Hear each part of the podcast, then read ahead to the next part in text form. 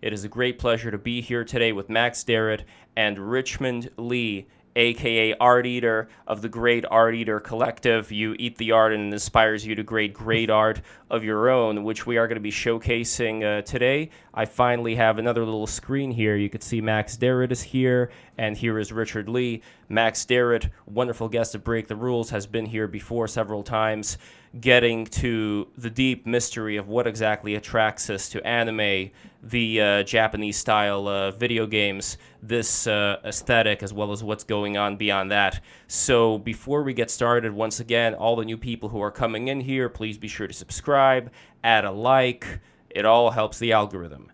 And as far as Richmond goes, I would love to know more about yourself. You're working on a uh, video game right now as well here I'm looking at it Zecha Tactics. So please tell us a little bit about yourself, how you got started, what this video game is that you're working on, as well as your fascination with anime. And then I'm going to bring it back to uh, Max Derrat as well. So there we go.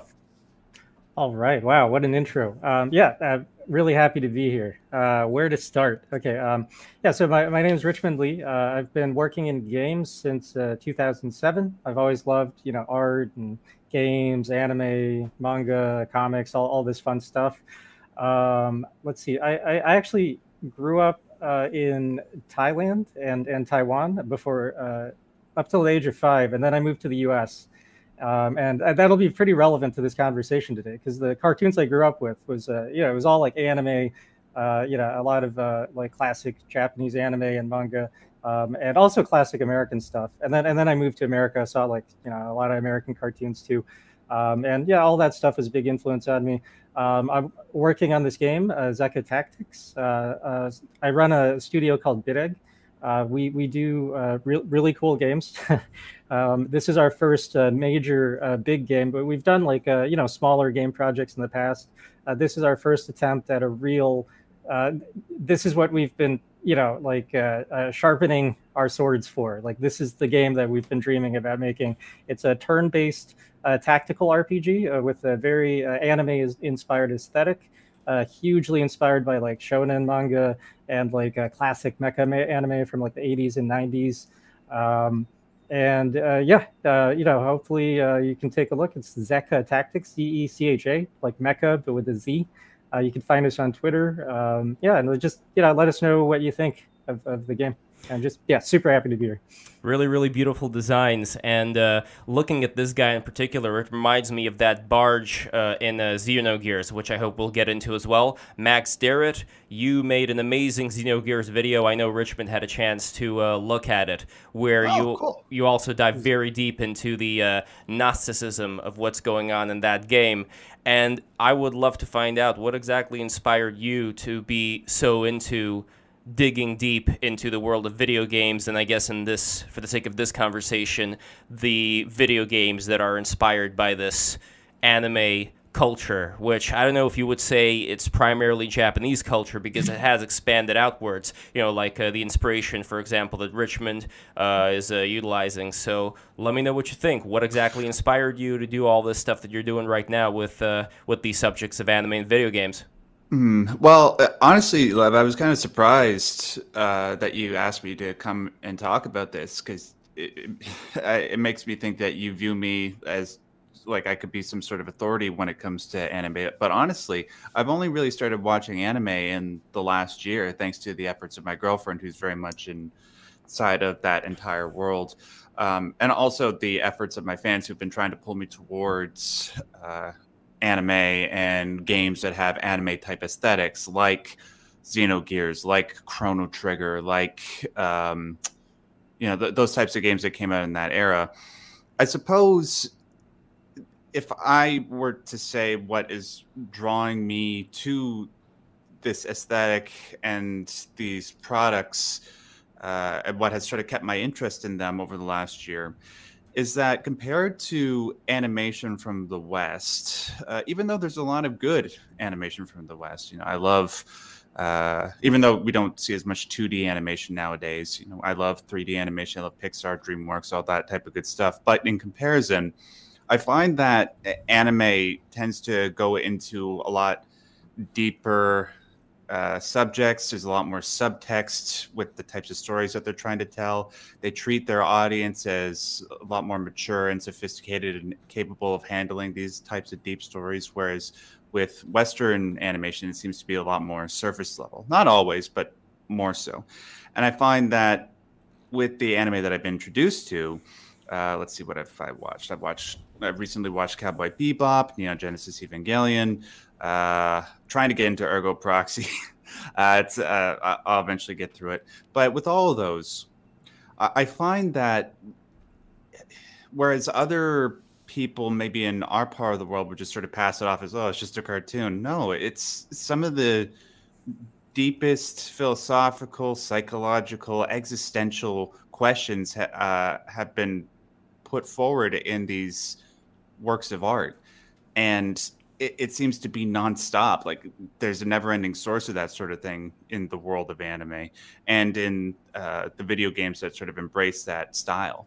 So yeah, uh, hopefully, uh, if people are listening to this that watch me on YouTube, they can point me to more games that are like that. I, like I just said, Xenogears, Chrono Trigger, any other games that are like that, Richmond. I'm sure you can point me in the right hmm. direction. Mm. Well, uh, Metal Metal Gear Solid. I think Metal Gear Solid, uh, which is a game that you did one of your most popular videos about, mm. even though the aesthetic of that I think is inspired more by a lot of Western action movies, including uh, the main character of Solid Snake there is still something that I think happens when people who grow up in a different kind of culture, like Japan, for instance, take something like a lot of these American uh, concepts, and in a way, I think Kojima was able to take it and twist it around and turn it into something that's even deeper than whatever it is he may have seen with some of the popular American movies. Now, this could be mm. like a, hmm. it could be just like a, a weeb animu bias on my part to think like, you know, like they have that meme where this uh, this guy goes to see something yeah, that's in Europe, yeah, and then looks at the same thing in Japan. It's like, oh my god, you know, like this is so noble and amazing. So again, it could just be bias from wanting the grass to be greener greener on the other side and besmirching whatever it is that's uh, in your own culture, or do you think that there is something to, you know, regardless of people being inspired by it? Why do you guys think it is? That Japan, this relatively small island nation, was able to get the jump start on this very particular way of seeing things and ended up uh, becoming a phenomenon both in uh, animation and video games. So I know Richmond, as somebody who was inspired by this early on, what do you what do you think is going on there? Oh man, uh, this is such a big topic, but um, I, I, would say the reason, in, in, to me, the most clear reason why uh, so many people uh, tend to get uh, really into anime is it, uh, it, it, what generally hooks people who get specifically into anime is um, they suddenly discover these stories that present uh, stuff that they just don't get anywhere else. there's such a broad range of stuff out there in, in anime and manga and stuff um, that uh, you know they they they find these stories that they can connect to deeply because they're so niche. And i, I think that's one of the strengths of um, anime and just a lot of japanese media in general is that uh, uh, historically they're not afraid to get like super niche with stuff. And um, it has to do with a lot of things but I, I think generally what people are responding to is that it's super creator driven and a lot of the creators feel very free to uh, you just dive deep into whatever it is that they're they're obsessing over uh, personally. And I, am vastly simplifying. I'm sure you could find examples of productions where people were like, "Oh, I was forced to do this or that." But by and large, uh, if you compare that to uh, say like Hollywood, which is you know the dominant industry in America, like that that's like super metrics driven, right? It's mm. it's very mm. much about like. Uh, uh, you know, data like even before like uh, you know social media, and, and computer algorithms, uh, there was, you know, they would they would take like census data, they would take polls. A lot of stuff would be driven by this desire to reach the widest pool of people possible, and so you you, you tend to get more watered down uh, stuff there. Where, whereas anime is not afraid to be hmm. super niche. Like like Kojima stuff is super weird. It's Mm. absolutely bizarre, right? It's way weirder that like he's you know he might maybe inspired by like Michael Bay movies and stuff, but like he, will just get absolutely uh, super intensely into stuff, and and that's why it's great. Like it's great because it's not afraid to get so strange. Well, before I go into the uh, deeper waters about uh, Gnosticism and so forth, I want to address what I think a lot of people who do like anime are feeling right now when it comes to Western culture. To put it frankly, a lot of them are sensing that there is a lot of wokeness in Western culture today. I think partly because of the by committee design that a lot of products have to go through. And in the way that they see anime is this antithesis where there is more focus on not like what the identity of the hero is, uh, like Luffy, for example, but more what does Luffy do? How does Luffy overcome whatever challenges come his way? And same thing with a lot of different anime. So I'm curious, uh, what is it that you guys are seeing uh, happening today where people are being drawn to anime? Do you see something potentially negative here that uh, maybe well intentioned Western media is going to be ignored? because uh, people will think like, oh, maybe they're going to do something just for the sake of uh, making it diverse. So I'm just going to stick with uh, the uh, tried and true anime, which still has, according to them, more traditional concept. So I don't know who wants to take that first. Well, I have a uh, theory on that. Well, let's go. Okay, let's go. Max, then Geo, and then Richmond. So Max, any thoughts on that? So the question is, what do I think the ultimate result of that sort of going towards more pure Puritan is a bit of a strong word, but you know what I mean. Going more in that direction when it comes to the art that we produce. Is that what you're asking? It would be more going towards not so much purity, but more about the audience, more about what exactly is the audience going to be uh, go, go, going to be looking towards in Western media in comparison to anime, where they're afraid that now a lot of, and again, I'm not talking about everybody, I'm talking about specifically people who are not a big fan of a lot of uh, heavily inserted woke stuff in Western media. Right, Like, okay. like, what are they going to be doing regarding Western media now? Are they going to give up on it and go right into anime, or is there any way of kind of salvaging, like getting all those parts from anime that they like, bring it back into Western media, kind of creating a happy medium? Or do you think, okay. or do you think they're completely wrong that the Western media is j- doing just as well, and they should embrace a lot of these concepts and not be bigots? Um, so I, I see a couple things happening here. Uh, First, I think that when it comes to a lot of the stuff that people tend to get outraged over, um, it, it sort of gets forgotten over there like a week or two because the news cycle is just so fast and so consistent that there's always something new happening.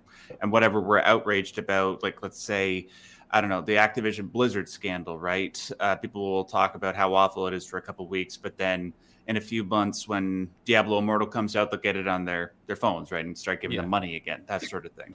Um, but then on the other side, I do see people sort of putting their money where their mouth is and trying to go towards uh, products that don't embrace that type of, as you say, woke culture. And if that's what they want to do, and that's what the you know the, the way the market goes, then so be it. I, I think that there are circumstances where it does go too far, but then I also think that there are circumstances where people call things woke that aren't necessarily woke. The devil's in the details, right? But as far as general trends, I think it's one of those two. It's either people just forget about it or they'll just go elsewhere. And I think Japan, uh, whether they get it from Japan or elsewhere, it, it's definitely one of the places where people can go to get sort of that, that content that they desire. Yeah. Mm.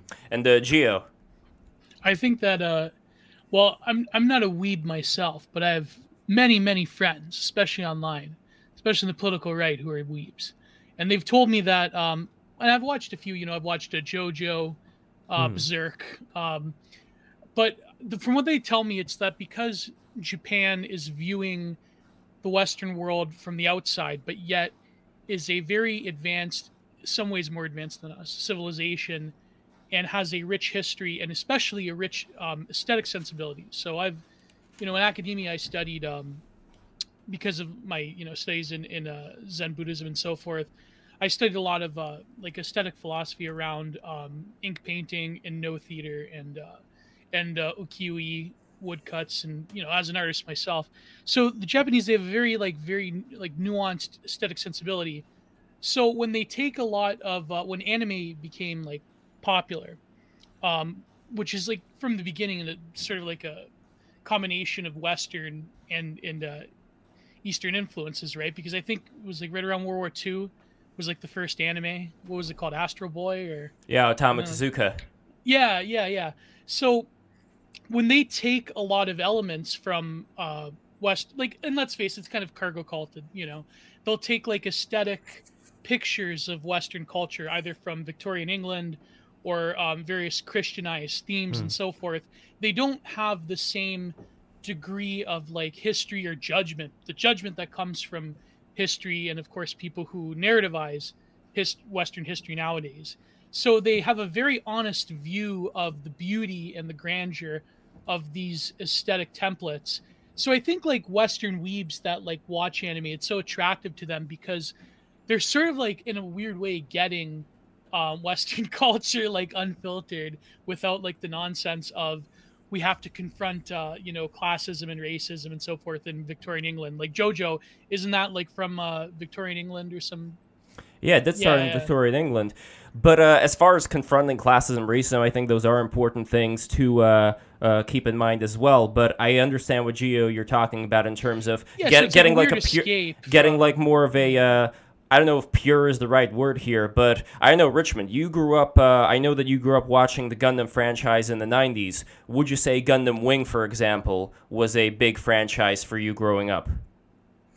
Um, I, I wasn't super into Gundam Wing, but it was a big deal. It was very popular in Thailand when I was a kid. Um, and actually in Asia, it was kind of regarded as like, oh, that's like the Gundam for girls. Like, a, a, a, lot of it was a, um, yeah. Well, I, I knew a girl who had a g- tattoo of those two of a duo and uh, uh, what's his name, Heero, on her back, like a giant tattoo of them. Amazing. Yeah. Uh, but, but, but really, every everyone was into it. Like a lot of um, I, I do, you know, a lot of young uh, ladies like the the beautiful young men in the series. Uh, yes. But they also like the robots. Gundam's always had a, a huge hmm. female mm. fan base. Um, and then, you know, the show was uh, real big in the U.S. too. It was for a lot of people. It was uh, their ex- first exposure uh, to to anime. But um, well, well, the reason I bring it up specifically is when I take a look at uh, people like Treize Khushrenada, for example. Here I'm looking at him up right now. Here are some images of uh, good old Treize.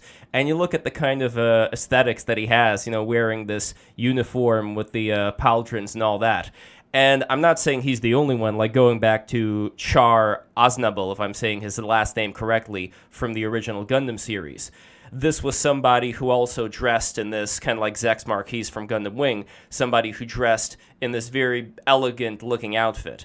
And I think that the Geo's point here is kind of cemented with looking at these series where they are able to take very beautiful aesthetics that may have been looked at today by uh, more of this uh, left-leaning academia as being, you know, part of the cis-white uh, heteropatriarchy, they may be looking at them with fresher eyes and saying like, oh, like this is really beautiful, like the way these buildings are done, the Gundams themselves are evocative, at least to me, of sacred geometry and statues and things of that nature. And I think that there is a thirst that people have subconsciously for that kind of beauty but do you think that that may be taking this a little bit uh, a little bit too far? What What do you think, Richmond? It, it taking what uh, the well, far? just just the idea that people in their subconscious are seeing a lot of this uh, are are seeing a lot of objective standards of beauty and how the Gundams are done and how the outfits are displayed. Like the oh, okay. Um, uh, so first off, uh, I just I don't know. Like the term woke is being used. Like I I I personally try to stay very far away from like uh, very ideological. Yeah, good idea. like I just try. I I really have no interest in like people arguing left versus right uh, politics and foisting that on on on series like mm-hmm. that aren't necessarily about that. But you know, something like Gundam obviously is highly uh, political. Um, so uh, like just taking a step back, you're talking about like a, a lot of people get into anime because they feel like um, it's giving them something that they no longer get from uh, American culture, and Yeah. they say like, "Oh, American culture is too woke," and so I'm I don't Yes. use that term. I, I really try to stay far away from that kind of That's thing. completely fine. Um, and it helps keep me sane. But I think what they're referring to, what you're getting at, is like, you know, they they want to uh, just be able to like turn off their brains and enjoy something aesthetically. Um, not not exactly. I want to be Yeah. very clear, and I respect your position uh, here as far as avoiding a lot of that stuff. Uh, I want to be clear that when I'm talking about it, we can take politics as we could traditionally see them on Twitter aside. Let's just throw the politics away. When I'm talking about uh, woke or whatever word you want to use here, what I mean is that there is beyond aesthetics certain values that you would see in anime. For example, the character not being based so much around who they identify is their ide- you know identity politics. Identity politics does not seem to be a strong factor in it. Instead like i said with luffy or these other you know shonen heroes it's more about the kind of effort that they put into something kind of like the opposite of for example a lot of boomers like to joke about oh our generations today you know they get uh, all these participatory trophies so it's a different kind of mindset that focuses, I think, more on what can I bring to the table? What can I do to give satisfaction in my life from showing everybody around me that I am capable of not only pulling my weight, but that I am capable of achieving greatness?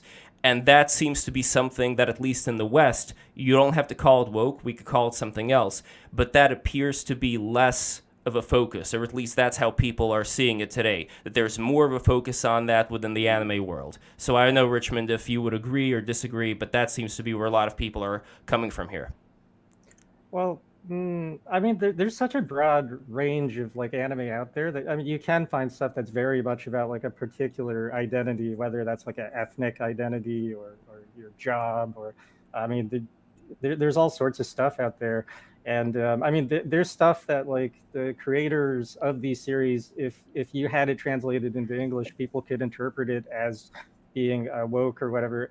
I think maybe a big part of the issue is that a lot of this stuff. Um, once it goes online, it gets really like reductive and simplified, and people are no longer talking about the thing. They're they're they're they're really thinking about certain people that they've had a bad experience with, and then sort of uh, relating. Like they're like, oh, this person I know that is terrible likes this thing, and now I will like dislike that thing.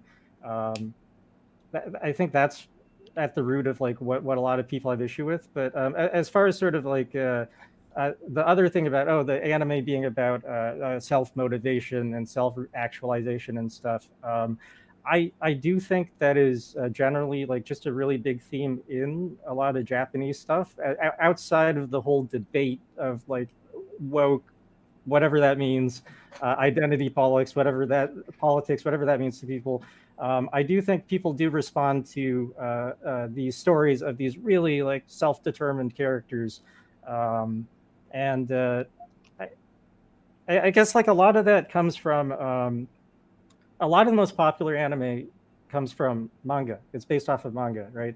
And uh, uh, so most of the most popular ones, like Demon Slayer, Dragon Ball, uh, uh, One Piece, Naruto, they come from Shonen Jump right, which is the most popular comic book periodical in the world and just one of the most popular periodicals, period. Um, and their core values um, from the be- beginning have always been uh, friendship, effort, and victory. So th- those are uh, the core themes that they try to uh, promote in their comics, and, and they're very broad about it because they actually have like an incredible variety of content in there. But uh, generally they do have these really popular series about people kind of getting through stuff through like sheer willpower hmm and that willpower aspect i think a lot of people find that really appealing about a lot of anime and even even as a kid uh, that's something i found really appealing about a lot of um, you know anime and manga and stuff is it's these characters were winning through their own efforts and when i watched american stuff even as a kid I, I a lot of times i felt like a lot of american cartoons were a little bit too convenient. Like the bad guy would screw up, the bad guy would lose, Yeah. and then the good guys, like through a stroke of luck, would win. And I'd be like, I feel kind of cheated. Like they didn't, Mhm. you know, like they didn't really win. Like, like, uh, and uh, just my impression was I, I, I felt like a lot of stuff was a bit patronizing, and the the reason the stories were like this is that. Um, it was very easy to tell like in the 80s uh, and 90s stuff that was meant for kids they would stray away from certain topics and they would really never put the characters in that much danger danger so where you know whereas like uh, mm. uh, anime manga like uh, asian stuff in general they, they they have no problem with child endangerment in media right like yes you know, kids go through hell and this stuff mm-hmm. and so I, I think what people are responding to is just sort of um, that, that's pretty universal, right? O- outside of the whole debate of like woke politics, identity politics, I think they're just responding to uh, something uh, uh, very appealing on a very base instinct that um, that has been reduced in a lot of American media. But I, I, I think it's coming back. You know, mm-hmm. I, I, mm-hmm. do I think there's a lot of cool American productions now too. And even as a kid, I, I, liked a lot of American shows too. One of my favorites, by the way, and I want to go to Max, but one of my favorite shows recently uh, for uh, Adult Swim is uh, Smiling Friends. I don't know if you got a chance to see that, but I see. I, I, I heard that was great. Yeah. I see, well, I see Smiling Friends as being an antithesis of a lot of this very, how do I say it? And I like Rick and Morty too, but Rick and Morty has this very nihilistic approach to life, yeah. and it seems like Smiling Friends is the opposite of that. And a lot of the, uh, I wouldn't say just shonen, I would say shojo does it in a different way. Shojo, and that's another interesting thing, by the way. And I don't want to go again fully identity, uh, uh, you know, identity based here, but I think that anime and manga they are able to say like, you know what?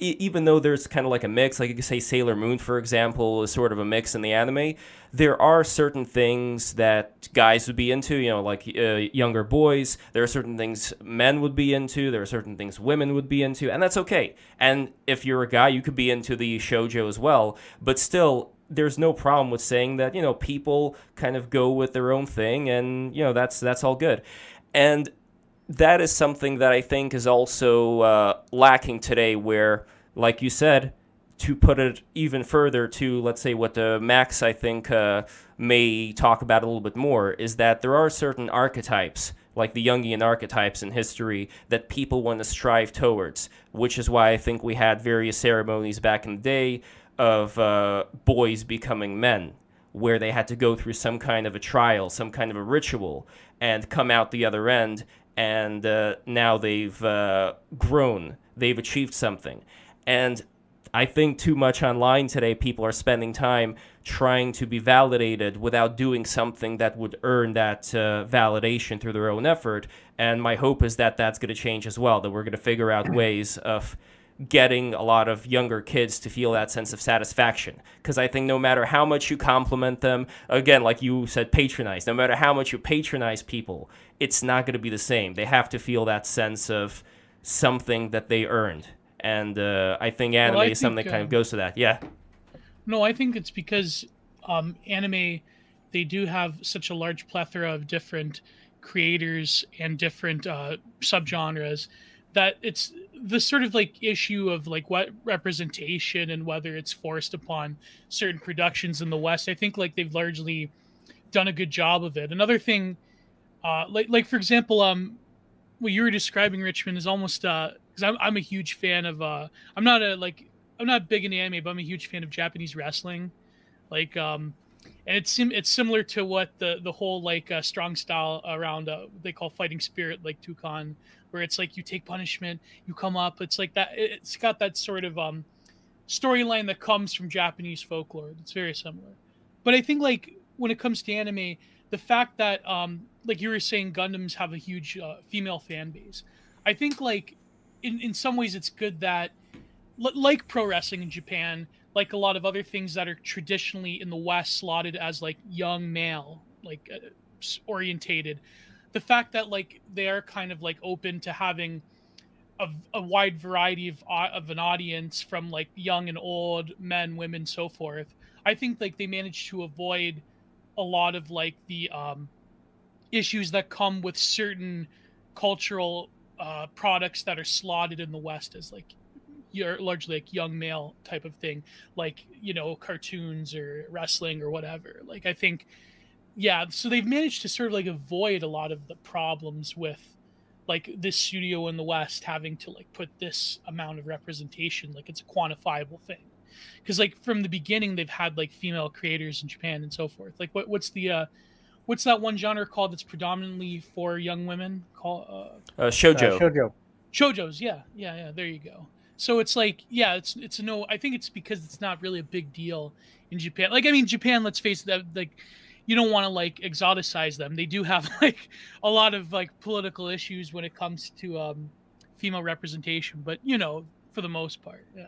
Mm. And there are problems like with the hikikomori people who are just, Yeah. uh, you know, l- living without interacting with society. But, but but, but the I want to. aesthetic it feeds into that as well. Like you have. Um, Well, I, I do want to get into that with uh, Max, so I want to bridge the talk oh, he about. did a video on that. Yeah, yeah. right, Wait, that's messed up. Speaking of hikikomori, I want to go over to Max. Sorry, go ahead. Hey, so we're all there, brother. Yeah, so if you notice the uh, if you notice the cover of the thumbnail, I have uh, the uh, one of the main characters from Um, Xenogears. Uh, what, what, what's her name? Uh, Elohim? El- yeah, Elohim or Ellie for short. And you could see like she's in a very provocative pose, and she's wearing the kind of outfit you know that would make anybody blush. Where she has almost like these leather straps over here that make her breasts you know look uh, you know very uh, you know very much in your face. And that's accepted, and it's been accepted in a lot of different anime as well. You know, going all the way back to Gunbuster. I don't know Richard if you're a fan of Gunbuster. Oh yeah. Yeah, that's I- I a love that's a good one. Yeah. gun, gun. And, and even there, like they were wearing these very I- impractical outfits of like these uh, like these bi- bikini bottoms with uh, uh, these gaps, you know, these stra- straps in them. I, I, I, Mm. I watched that with my mom when I was a kid. I did, and I had no idea there would be all those. Yeah, there's a lot of like yes. you know fan service, Mhm. like full nudity, and I just remember I was like maybe eleven or twelve. I was like, oh my god, this is so awkward. Mhm. But she she enjoyed it, Yeah. and um, I, I think maybe that's that's kind of relevant to this conversation. Is um, so a lot of this, this stuff that does get politicized in America now. I think a lot of it comes down to uh, just people in Japan. And okay, I, I'm not Japanese, so I can't speak of Japan authoritatively, but I can speak about a broader Asian culture. I grew up in uh, Thailand. My mom's originally from Taiwan. I spent several years there.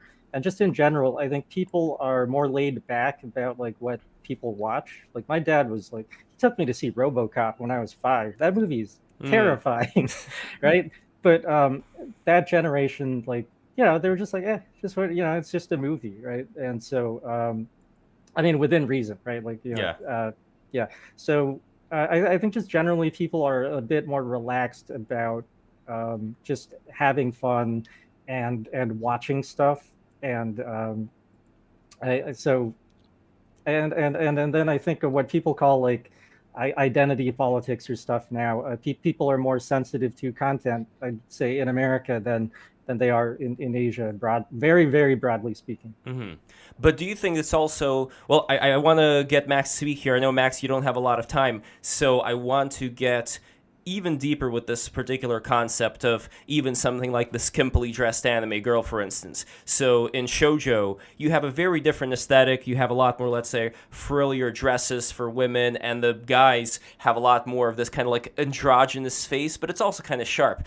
And in the shonen anime and in seinen, you would have women who are, you know, very voluptuous a lot of times, and like we said before with Ellie there. So, what can you say beyond just, uh, you know, this very base fan service idea of, oh, look, you know, boobies and all, all, all that stuff? What can you say beyond that, maybe going on here with why a lot of guys, in particular, are very much into this anime kind of like semi neotenous aesthetic with like these big eyes and these very accentuated I mean the accentuated features I get, but then you have the big eyes and then you have this kind of like sharp chin going on. So from what you were able to see, what do you what do you think is going on there at like maybe a deeper primordial Jungian level, if you will? I don't know if I can put Jungian archetypes and the big-eyed anime girls together, but I'm gonna try. I don't know. Is there something well, there? have a Um, form of women love.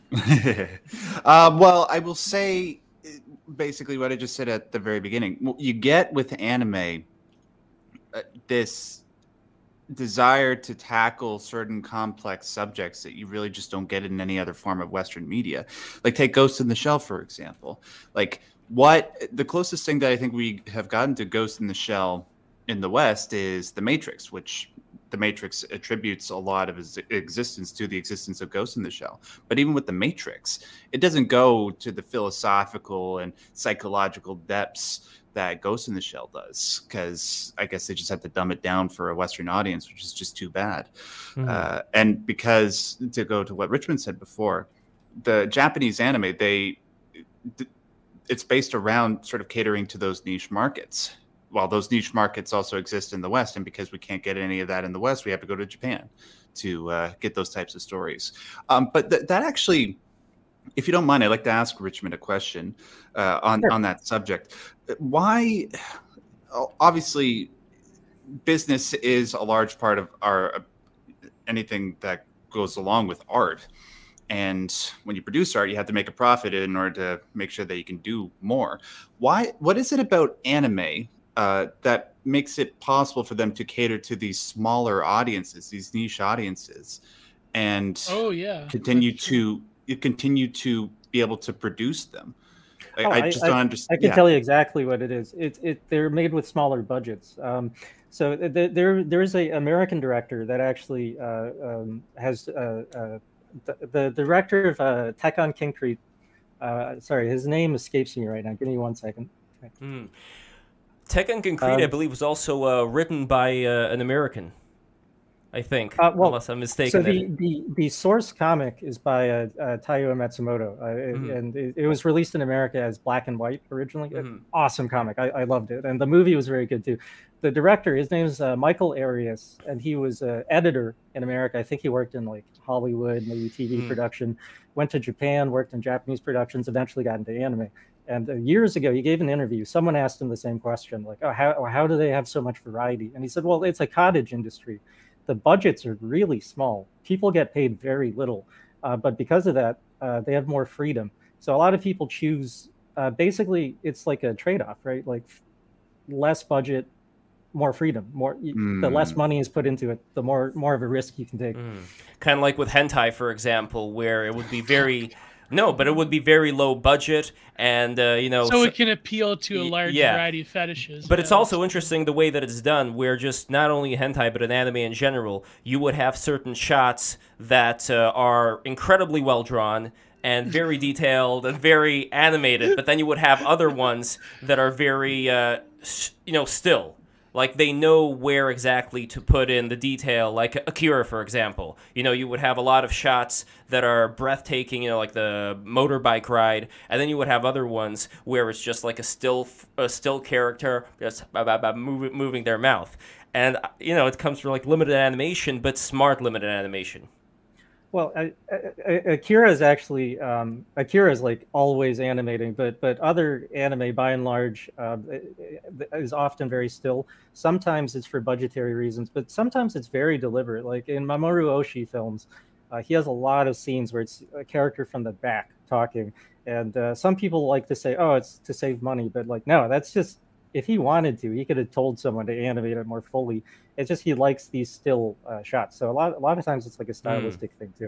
Well, in Xenogears, that was not the case. Like uh, Max, you know that the second part of Xenogears, and I'm not going to do any spoilers, but uh, they had people, you know, because it was a uh, over budget, the only way they could get away with continuing on the story, even though I think the producer wanted to say, you know what, part one, let's just end it right there. They said, no, we have this complete story, so let's just have the characters sit down their little chair and narrate what exactly is happening, and then go right into the boss battles for every scenario they described and uh, you know they made the best of it. I mean, I think it could have been done way better if they did have the time and budget. But again, like Richmond was talking about, these are things that have to be uh, balanced out. But beyond the anime girls, because I know that's uh, 48, and I know you have to leave very soon, Max. I want to get as much as possible of your perspective on the deeper aspects of anime, on, the, on what exactly you think may be going on subconsciously with people who are observing some of the more highbrow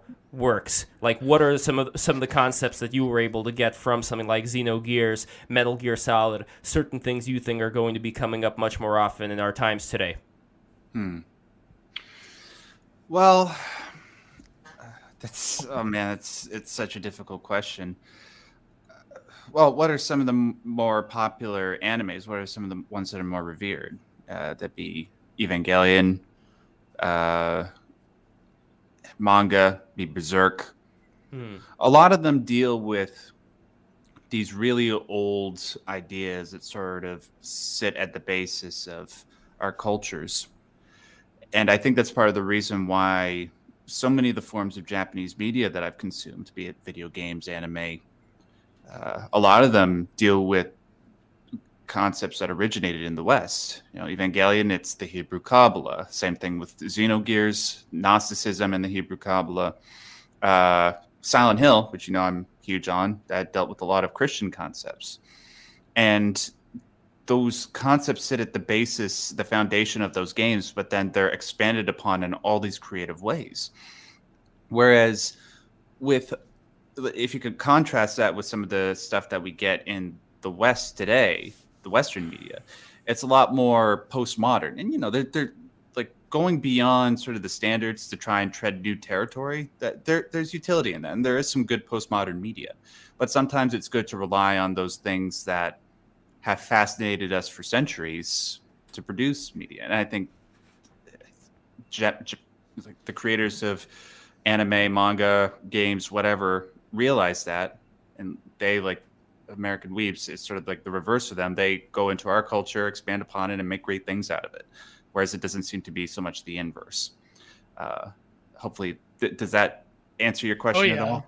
Okay. No, definitely. Well, there, there's some good postmodern, like in Western cartooning. I mean, Duckman is a good example. Mm. Courage Cowardly Dog had like a lot of yeah. Well, these are themes, but these are yeah. great. But these are all old now. Like, what would you say oh, would oh, yeah. be today uh, good examples of uh, Western media going uh, as deep as uh, it can? Well, as far as a cartoon goes, yeah. Uh, like the the only like I watched Avatar: The Last Airbender recently, but even then, that's sort of very inspired by s- certain Japanese ideals when, when it comes to that type of content creation. Mm. as far as profound Western media, uh, I can't really say that I find that in the realm of animation, unfortunately. But you do see it uh, from time to time in movies, in games. Like, for example, one of my favorite games of the last five years is a game called Control uh, by Sam Lake. He's the guy who did Max Payne and Alan Wake uh, Quantum mm. Break. Uh, he deals with a lot of those really profound ideas and created a masterpiece out of it. But uh, those seem to be more the exception rather than the rule because, you know, we're still getting mm. yearly releases of Assassin's Creed and, you know, EA is still a company and crap like that. So. and there is also uh, there is also this idea that there is an Eastern Western uh, philosophical divide, do you think that something like the anime and video games we mentioned is bridging it in a way because it's able to bring yeah. in all these concepts? Like what? So what would you say? And this would be like an entire philosophical discussion that would take hours and hours. So there's no way I expect any of us here to be able to shrink it down. But if you can, in brief, say what do you see as being this? intellectual philosophical synthesis of East and West that you've seen presented. Uh, how would you describe it in short? The synthesis of various philosophical concepts, like you would um, say for yeah. I, I don't really understand what it is that you're asking. Okay, so for example, in the Xenogears, where they yeah. had references to the uh, Kabbalah, and they had references to Gnosticism, Mm-hmm. At the mm-hmm. same time, there were certain, you know, Eastern things that relate to that as well. If we're talking about Buddhism, as if we're talking about Tantra, if we're talking about like all these different mystery traditions. Mm, so okay, what okay. So what I'm trying to figure out here is, do you see there being something at the heart of both the things that a lot of the Eastern mystics were uh, yearning for, were meditating on, and a lot of these concepts. Like, do you? Okay, yeah, I understand I mean? what yeah. you're saying now. Yeah. yeah. and this is where, like, I know you've been trying to pull it out of me this entire time, but now I can actually start talking about Jung. See, I think what made Jung so fascinating to a lot of people is he was trying to find the cultural. Um, no, not necessarily just the cultural, but the patterns that are consistent cross culturally when it comes to the things that we value, uh, concepts in religion, concepts in culture, the way that we act. And he synthesized them into this work where he said that the, the one thing that sort of connects all of us is the collective unconscious of human beings, and we sort of interpret the archetypes that lay at the foundation of that unconscious in different ways. Though they come out different in detail, they're the same in pattern. And he was trying to identify what those patterns were cross culturally. I think with works like Xenogears, where they try to unify Eastern and Western concepts together, those tend to be the most profound because it's the ones that unify us uh, and don't push us away based on our differences. I hope that if there's any sort of way forward where we're not being bogged down by all these things that we were talking about before, like uh, quotas and wokeness and all that, it's going to be the things that are similar between our cultures. Mm-hmm. Um, hopefully, if more games like Xenogears can come out or more movies that, uh, yeah. Well, well, I could uh, take it one step further. I would say that one of the big things, and I know uh, Geo, uh, being Christian, you may disagree on this, like being the ultimate ultimate, but I do see the concept of no self, even if it's interpreted in different ways, as being something that a lot of these are reaching, uh, reaching towards. So the idea that everything that we are experiencing is one thing that's experiencing itself in the quote unquote illusion of being these separate entities that are interacting with each other, and how there's this alchemical marriage of male and female energies that ends up with the realization that these two energies, even though they are split apart, they are actually one thing that's experiencing itself, while at the same time, it is, in a way, ego defeating to have something like the uh, shonen examples of striving towards greatness. Because in a way, you're not striving towards greatness by having everybody tell you how good you are, but it's by your actions. And in that way, I think, even though there are a lot of examples of egotistical people, you are able to get out of yourself by doing things for others and that is how you end up becoming great. So you're not just fully entrenched in me, me, me. What do I want? What do I need? So I see there being a certain uh, a certain quality there that a lot of these animes and uh, video games express. But I don't know, Richmond, I don't know if you've studied Buddhism or uh, any of these uh, philosophical concepts, but I'm curious in uh, your take on this uh, as well. Uh, sure. So, uh, what, what is the question exactly? Like that, well, do you do you see a uh, unification going on with uh, these examples of uh, the anime and video games with let's say, Western mystery school traditional concepts and uh, Eastern concepts as well. Are oh, we sure. are we getting to the truth here, an objective truth through the? Uh...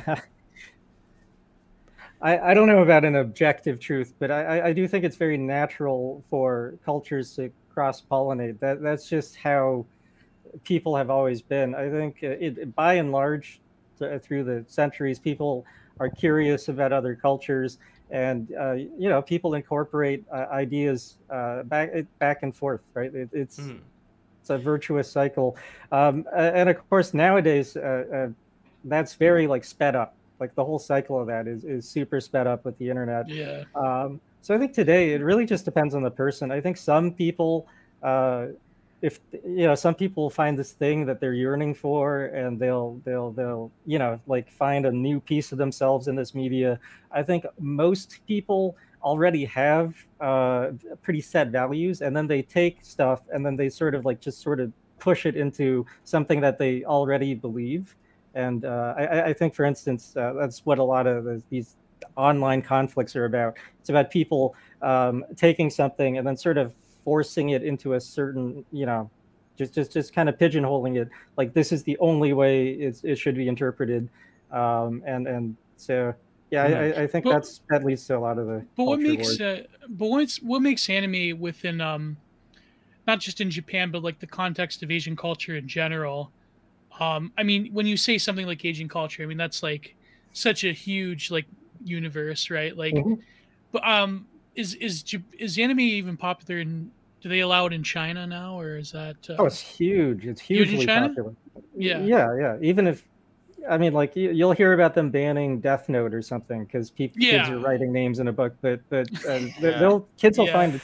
Yeah, they'll bootleg they'll it. Find they'll a way to it. Yeah. They'll find a way to watch it. Well, I'm surprised well, they haven't banned it... One Piece. You know, burning the world government flag and all that. Oh, there you go. But like, what makes anime? um attractive to people as an actual legitimate and mature cultural medium that appeals to like the way that movies appeal to like most age ranges in the west like why is it that in this sort of like occidental mind we slot it like animation as like that's what kids watch that's kid mm-hmm. shit right but like what makes it different in asian culture like where anime is given a respect to convey very deep uh, topics that span a variety of age ranges. Like here, when people like look at weebs, they're like, "Oh, that's like your arrested development sort of thing." Like you know, you have some kind of disorder, but like, you know, you know what I mean. But like, yeah, in Asia, it's much different. Like it's kind of like, yeah, yeah, what, um, what yeah, so, so I, I, can speak from the perspective of someone who um, grew up between America and Thailand. I also spent some time in Taiwan. I, I have family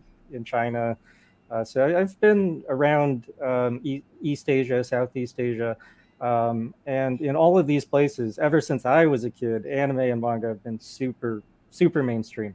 Um, so mm. it's never really been regarded as like foreign right? Like, uh, mm-hmm. I mean, you know, like people know it's from Japan, but um, so part of it is the underlying culture. There's a lot of similarities. Like Thailand is a Buddhist country, Japan is uh, you know pretty Buddhist. There are different sects of, of Buddhism. Right, like Thailand yeah. is uh, Theravada, Theravada Buddhism. Theravada, yeah, exactly, yeah, and and uh, you know Japan's more uh, Mahayana Chan Buddhism, uh, but there's underlying similar values. Chopstick eating cultures have are gonna have like similar uh, values already. Mm-hmm. Um, yeah. And then, oh, sorry, hold on, got to turn off this alarm. Okay, oh, no um, Everybody subscribe so, for that water faucet. I'm sure it's a good one. yeah. Um, so, uh, I mean, I, a part of it is just getting anime earlier. Uh, I, I, just about everyone got anime earlier than America, actually, and I think a big yeah. part of that is that America has such a powerful homegrown entertainment complex in Hollywood, mm-hmm. and it's been exporting that worldwide for so long. Um, whereas other places, uh, you know, uh, even even Europe, uh, Middle East, they they got a lot of anime like in, in uh, uh, late '70s, early '80s. You know, um, when I talk to friends uh, from the Middle East, they'll know like Future Boy Conan or mm-hmm. Mazinger, right? Like so, a lot of it is like other places just got it earlier, so it's just not regarded as as as mm. foreign. But then uh, you're talking about um, wh- why is it that people just don't see cartoons as childish? Um, so, I mean, obviously, like there are o- otaku everywhere, and when people take it too far, like you know, people are going to be like, "Oh man, like that that's too much," right? yeah. So there, there's going to be like people who take it too far. It's not as if like it's a hundred percent like you're never going to be called like a nerd, uh, but but in general, um, I would say in Asia, like manga tends to be more mainstream. Uh, so uh, especially in the 80s and 90s, like it was just really easy to just pick up a comic and read it, and it just wasn't weird. Like my dad mm. bought me my first copy of Dragon Ball. I had no idea what it was. He saw it and he was like, he immediately he's like, oh, that's that's Sun Wukong. That's the Monkey King, right? Mm-hmm. There's, a common, Journey to the West folklore. Yeah, he was like, oh, I know what that is, and he, he bought it for me, and I loved it. I, I had like uh, aunties that would recommend just random, really funny, sometimes wow. not even age appropriate manga to me because they're like, oh, this is hilarious. You need to read this. Um, yeah, this is so, a, a, copy of Bible Black over here. Yeah, it's funny. yeah, not quite that bad, but I, I did I did read Crying Freeman uh, way before I should have, but but it was awesome as a kid, you're like, oh my god, like this is amazing. Um, so I, I, think it's a combination. Really, it's accessibility. Um, like yeah. like in Thailand, in Thailand when I was a kid, everything was just bootlegged and it was super cheap. It's super accessible, um, and you, you, could just buy it at every newsstand. Um, so there was just no barrier to entry there. Um, anime was harder to get, right? Because you had to like buy it on tape or subscribe to some expensive satellite channel. The manga was like everywhere. Um, so I, I, think it's just number one is accessibility. Number two, um, I, I do think this is a generalization, but I think Asian cultures tend to be more relaxed about just letting people have their hobbies. You know, like mm. not like you, you, just have your thing. You don't mm. need like everyone to agree with your thing. Like a lot of people are happy just to have their thing on their own. Hmm. Um, well, I want to make sure that before Max goes, since right now it's twelve oh four, is there any final question you would want to ask Richmond? Um, yes. Uh, you probably won't have uh, any like this is kind of a complicated question, so no problem if you can't answer it. But like obviously there are people in the West, we call them weebs because they're interested mm-hmm. in Japan. And obviously mm-hmm. there's the inverse. Uh, people who are interested uh, in, in, Japan in the East who are interested in the West. I'm just wondering, like you and I have noticed this propensity to put these really esoteric Western religious concepts into games. What was Xenogears? what with Silent Hill, what with uh, all the anime that we mentioned before.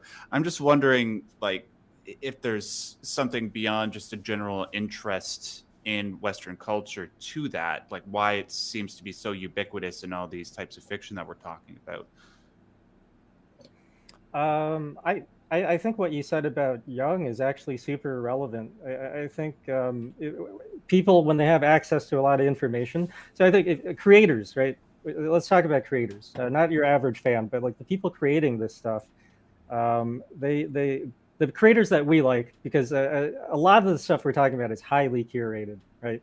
Like it, we're talking about the classics, right? So we're we're talking about a very narrow band of anime. Like there there's some absolute like just brainless anime out there that that sure. you know would not stir our spirits. Uh, we're not talking about those. We're talking about the very uh, the ones that are you know very artistic, but but also fun. Um, so I think those creators that we are drawn to, because um, you know we like a lot of the same stuff, Silent Hill, like Ghost in the Shell, you know these these really thoughtful things. They're made by thoughtful people, and and thoughtful people are curious about other cultures, right? You'll you'll read about people from other cultures. You'll read about different religions, different mythologies, different philosophies, and and then um, notably, like like what you were saying about Jung, you will notice like, oh, you know, I can sort of tie this back to something from my own culture, or or go, you know, tie it back to something I feel uh, deeply personally. Um, so I, I, think that's actually really natural. I think it's a natural consequence of going out and you know reading about the Bible or uh, you know uh, reading about Gnosticism and, and just relating it to your own experience. And um, I, I, think like sometimes people call that like cultural appropriation. And, and right. I, I, don't think, uh, and I, I think that Lev, that's probably one of the things you were like referring to, right? Like, oh, you're not supposed to take stuff from other cultures. Mm. But I think if you're genuinely curious, uh, you, you can do it in a meaningful mm. way. And it'll just end up being respectful because, you know, you, you well, well, that's been all really of history. I mean, that's yeah. been all of history. For example, we had a conversation recently about how uh, the Greeks, the ancient Greeks, took so much of the uh, Persian uh, culture, so much of the Iranian culture. Mm-hmm. Heraclitus, for example, he was living in what was part of the Persian Empire at the time when he was formulating his philosophy. So, this is, I think, how uh, real growth happens. And the opposite of that would be having these very split apart circles that never interact with each other. But the other interesting thing before Max goes that I wanted to touch on is I mentioned when you were asking like which particular anime would uh, uh, I be interested in talking about today the Gundam franchise, which is uh, Zecha Tactics. Please look it up. Um, I have it here on the uh, board so you guys can see the beautiful designs. These are based off uh, the uh, Gundams in a way, but also another concept in G- the Gundam series, which I don't know if it's another anime as well. It's New Type. And there was even a magazine, I think it's still around, called New Type Magazine, which is a popular magazine about anime the concept of a new type is you have, if I'm not mistaken, you have a person who goes away from the Earth and who, through the virtue of living in space, starts getting extrasensory abilities. So I'm just curious, uh, Max, if you were aware of that particular concept. If uh, I know that you were introduced to anime quite recently, but is this also a theme that you see recurring? People when they disconnect from something that they've been in like any kind of cycle they start getting certain superpowers if you will they start seeing life in a, in a different way and it's almost like gundam's point was that people would start developing this more and more and more and in the way humanity is changing into something greater than it was before so i don't know if you have any thoughts on that uh i'd say well the only two anime that i think i've watched that sort of approach that type of subject are Evangelion and Serial Experiments Lain. Uh, um, I'm sure. That, Yeah, I'm sure there are ty- a bunch of other ones that do that, um, but I've yet to watch them. It's like, I mean, Ghost in the Shell does that as well, but I haven't actually watched Standalone Complex yet, even though I really want to. I've only seen the two movies that Oshii did. Uh, but yeah, that's definitely to uh, Richmond's point. And thank you for answering my question, man. That there is this general interest that people like us are, are drawn to, which is sort of uh, a heightening and enlightening of the human condition to try and transcend what we are now and to see which places we can go. And our interests seem to revolve around the, the same material. So uh, I suppose because anime tends to focus more on those subjects in Western media, that's probably why. Um, but yeah, I have to watch more. Uh, I'm I'm anticipating like when I watch Standalone Complex and Ergo Proxy and mm. all those types of animes, I'll be able to get that. Another one that was mentioned right now by Buck Pucker, that's a funny name, is uh, Gur- Gurren Lagann. So oh yeah, that's another one people have been recommending to me a lot. Yeah, mm-hmm. and that in the way it awesome takes. Series, yeah. I'm not going to spoil the plot, but I don't think this does spoil the plot to say that it takes the concept of what you are able to also see in the Super Sentai series, you know, which are Power Rangers for the people mm-hmm. in the West, where you have a or Gundam or Evangelion, where you have a human being that goes into the robot and then the robot in Gurren Lagann goes into another robot and another robot and another robot and just starts growing like this uh, Russian Matryoshka doll. And I and I find that to be a very fascinating concept in terms of looking at it through a spiritual lens, where in a way we are these multi-layered beings and there is you could say like the inner part of us like you know people refer to that as the third eye you know or the heart you know the heart chakra that's sometimes being used as an example of it like this inner core of who you are. And then you have all of these other layers this armor where you end up forging your identity through what you look like uh, in, in an exterior sense and I just find that to be a very interesting, uh, very interesting concept, and even the challenging of. I mean, this is the first episode. It's not going to spoil anything. Where the uh, main character there says that the entire heavens are against us, and it's this entire hmm. battle that's going to happen of these epic proportions. I don't really know what else I could say to that. This is not even the question. It's more of just a comment of yeah. how much you can stretch this need that I think humans have to prove themselves on the big stage and to develop all of these outward layers that you know you could just say oh it's just fancy costumes. But there is something about it that i think uh, again goes to the human need to validate themselves through self-improvement through the satisfaction of knowing i did as much as i could i put as much effort as i could into growing as a human being, and you could see the result of my growth. This is also why I think a lot of people online right now are starting to, well, not a lot, but some people online are starting to get into more fitness, eating better, living better, even if they don't have good role models for it. Sunning their balls. Yeah, sunning their balls. They want to strive to be this like human Gundam in a way. So I don't know. That's all I got to say about that. And Max, I know you have to go. I have a yeah. couple of Speaking questions. Which Max, you must you must uh, move on from Jung and go right to uh, Rene Guenon. You must read Guenon. Oh Max. man, how do you spell that? Uh, how do you spell? yeah, Rene, G U E N O N. There you go. Oh my God, we're gonna. Gotcha. Okay. Yeah, there we go. Oh, this is going to be very well. Bad. Rene, he talks. well, he talks about a lot of. Uh, uh, uh, per, uh, He's like the next esoteric step up from. Yes, yes, exactly. Well, go. he talks okay. about per- perennialism, the idea that uh, history is this uh, cycle. We go through several different ages. We go through the Golden Age, Silver Age, Bronze Age, and uh, the Metal Age. And that's another interesting thing where some people would say that we're living in an age of prosperity. Other people would say that we're living in an age of spiritual bankruptcy. And as a result, we're living in the lowest of all the ages. I don't know. I don't know if it's exactly like that. I think that people are just becoming too black pilled by living in a lot of comfort where they don't feel like they can strive as much as they would have been forced to strive in the past. And I am kind of curious, Richmond, from your perspective. And we don't just have to focus on anime, but I think anime is kind of a part and parcel of this as well.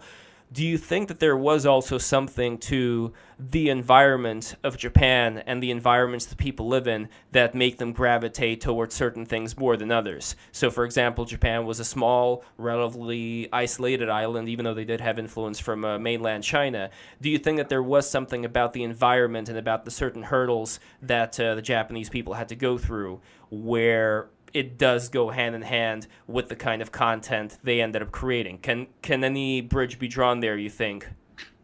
Um, I mean, before sorry, before you answer that question, I just want to say goodbye. I gotta go. All right, Max, thank you so much for yeah, coming Max. in. Always a great pleasure. Please, please check out Max Derrat's YouTube channel. Amazing content, looking at all of the uh, deeper meanings of a lot of these various video games. Please check it out. You will not be disappointed. Max Derrat, one of my favorite guests of all time. Thank you so much, buddy, for coming in once again.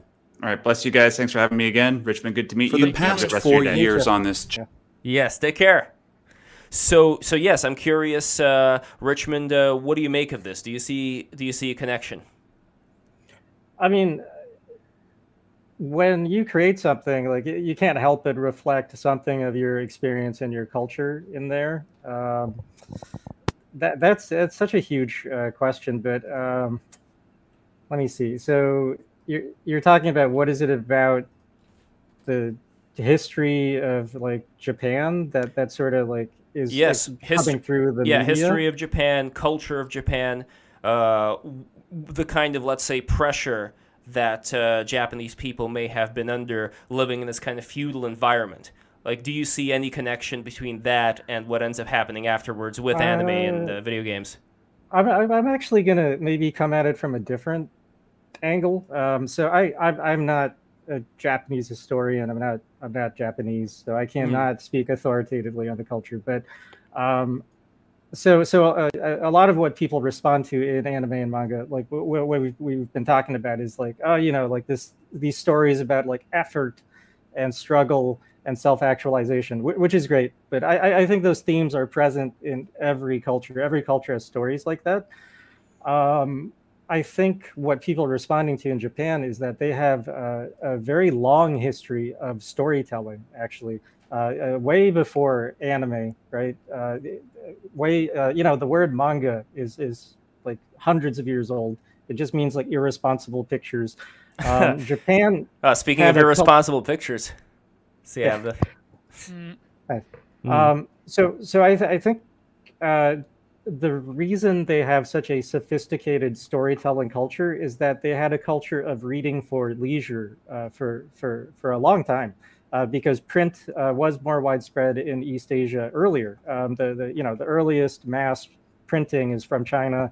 You know, it spread to the rest of East Asia, um, and then uh, I'm I'm generalizing a ton, but I, I, think in the Western world, a lot of print was more academic, more religious, more, uh, you know, for the upper class. Whereas in uh, Asia, well, East Asia, in China, in Japan, um, you had like a commercial leisure print culture. So people were reading novels for fun and they were collecting uh, essentially comics. You know, a lot of these things uh, were really similar to comics, very visual they they they have like hundreds of years of that. So I think uh, stuff that we associate with modern uh, culture, modern pop culture, uh, consuming commercial media, I, I, think that's been around a bit longer. Um, in a, a, relatable form in East Asia. That would be my theory there, because I, mm. I, I, think every culture actually has those desires for self-actualization and for that kind of story. And I, I think uh, it's just it's the, the, the the storytelling actually is what people are relating to the very sophisticated very fun and engrossing storytelling. The way that it's uh, told is is uh, the distinction there even more than the message i think. Is there also some uh, reason you think that a lot of the even the expressions that we see not even in anime but in a lot of these old school japanese prints? Let me even see if i have certain examples of these that while it is similar to, let's say, prints from uh, China, for example, there is something in the faces, and again, I don't know if it's just uh, my uh, my bias speaking here, but there is something in the faces that is very cartoon-like, and I don't know if that's yeah. the right uh, phrase to use. For example, this print, I, I just found it online right now. So you have, for example, this very this very serious looking face of uh, of this gentleman over here, you know, with the uh, with the tiger. Let's see if I could zoom in on it.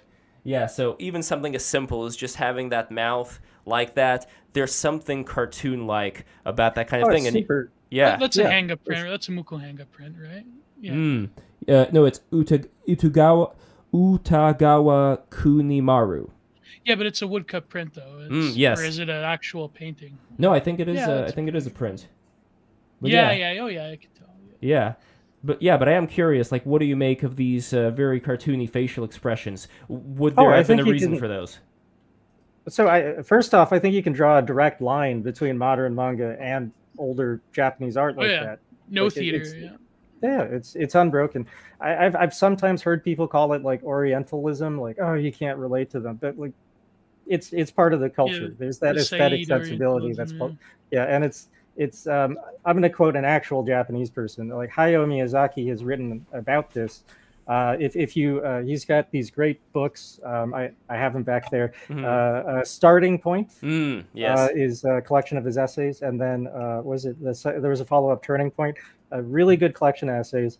Uh, he talks extensively about his aesthetic theory, and sometimes he gets into the difference between East and West. And one of the things he talks about is that he he, he calls it um, basically like the chopstick eating cultures, right? They uh, uh, like Japan.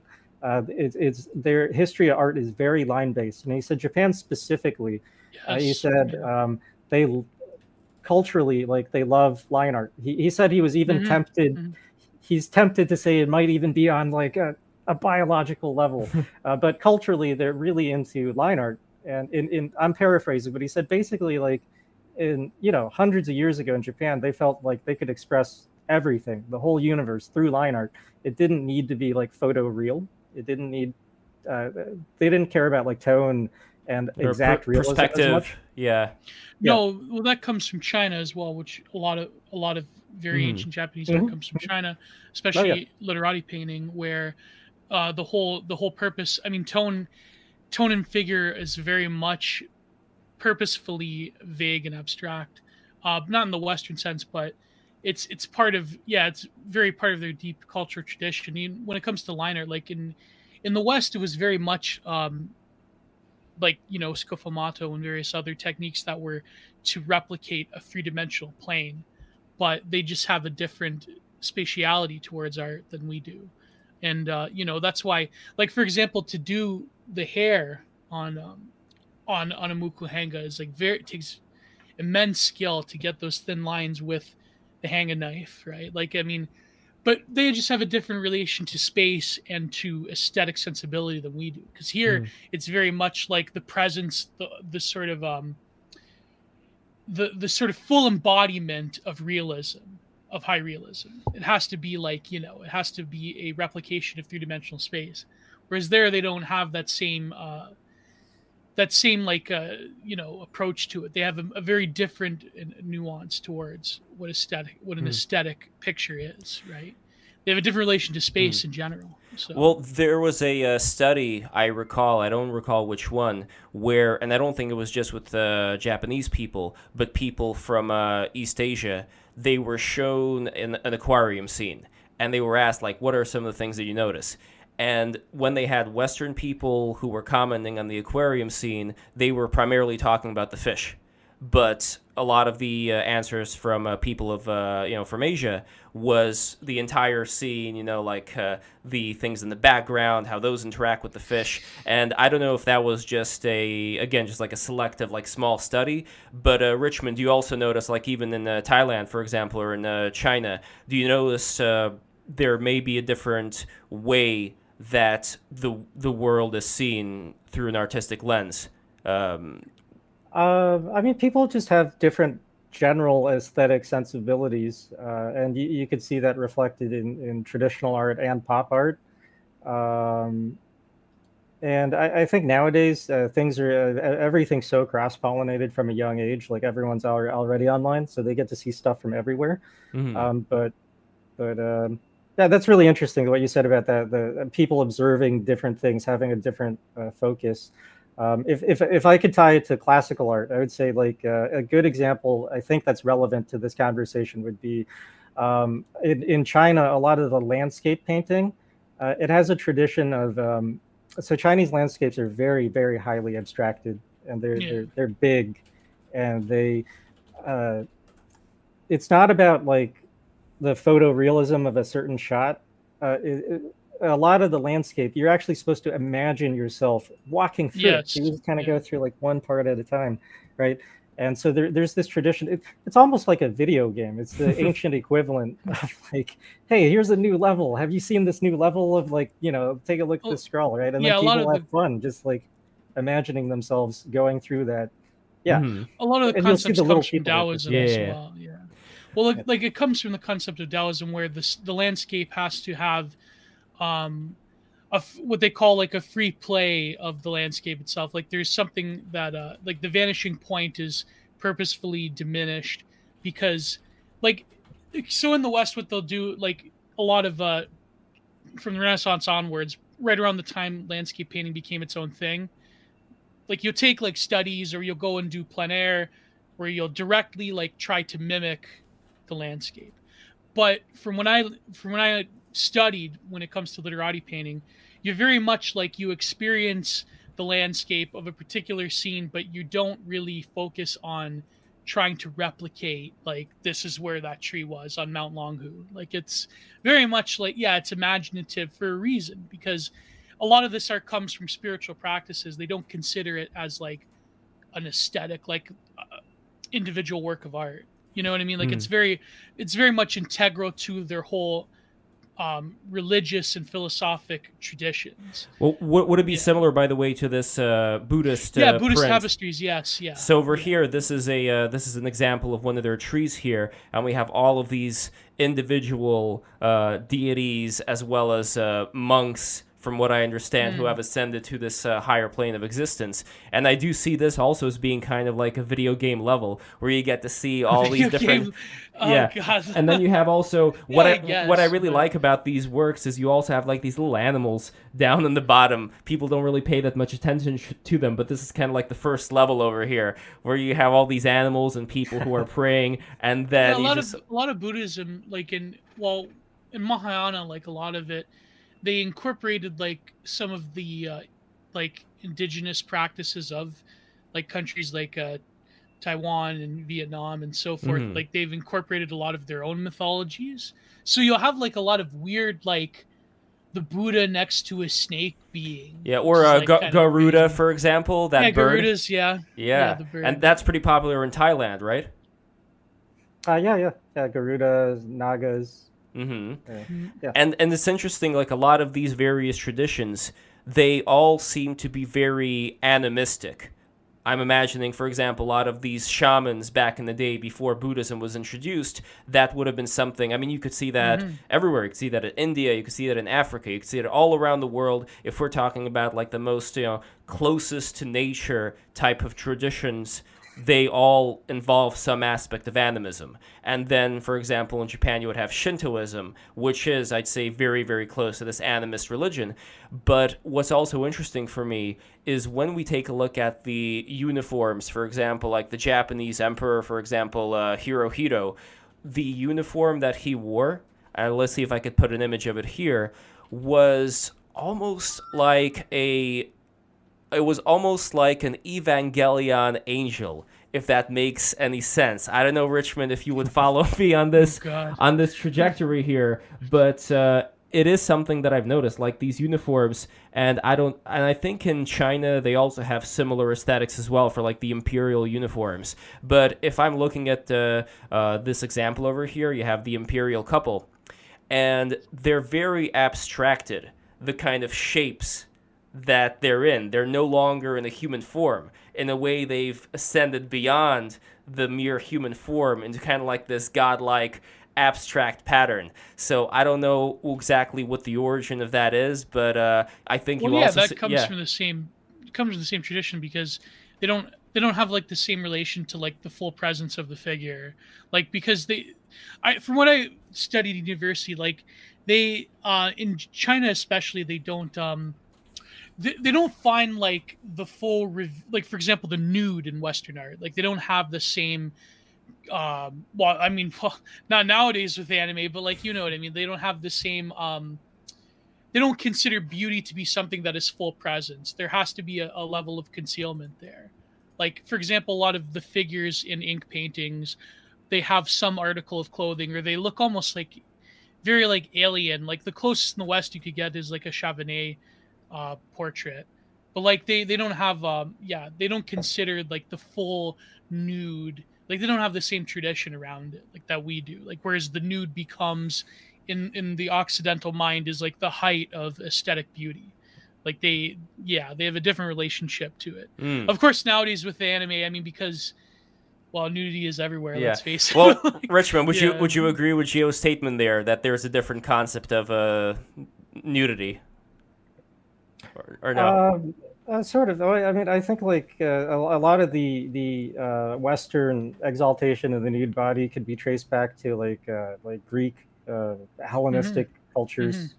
But um, then, uh, interestingly, um, in in Asia, the uh, like say in Buddhism, uh, you do have like some some statuary that is like very human figure oriented, and uh, that comes from the uh, Kushan Empire, and they Mhm, they mhm. extended their empire into uh, you know like the Greek lands, and they um, picked up a love of like statuary from there. So uh, actually, a lot of the earliest uh, we're talking about cultural exchange. A lot of the earliest Buddhist uh, statuary uh, was uh, somewhat Greek influenced uh, by way of you know the Kushan Empire. And uh, in those, you do see like you know these like muscular Yeah. figures and these like voluptuous women, um, and uh, um, I mean like yeah. Uh, and a- as far as like the clothing and stuff, I mean that, that that's really interesting. Like uh, the the idea of transcending and sort of like being beyond human uh, for Mhm. for like this leader.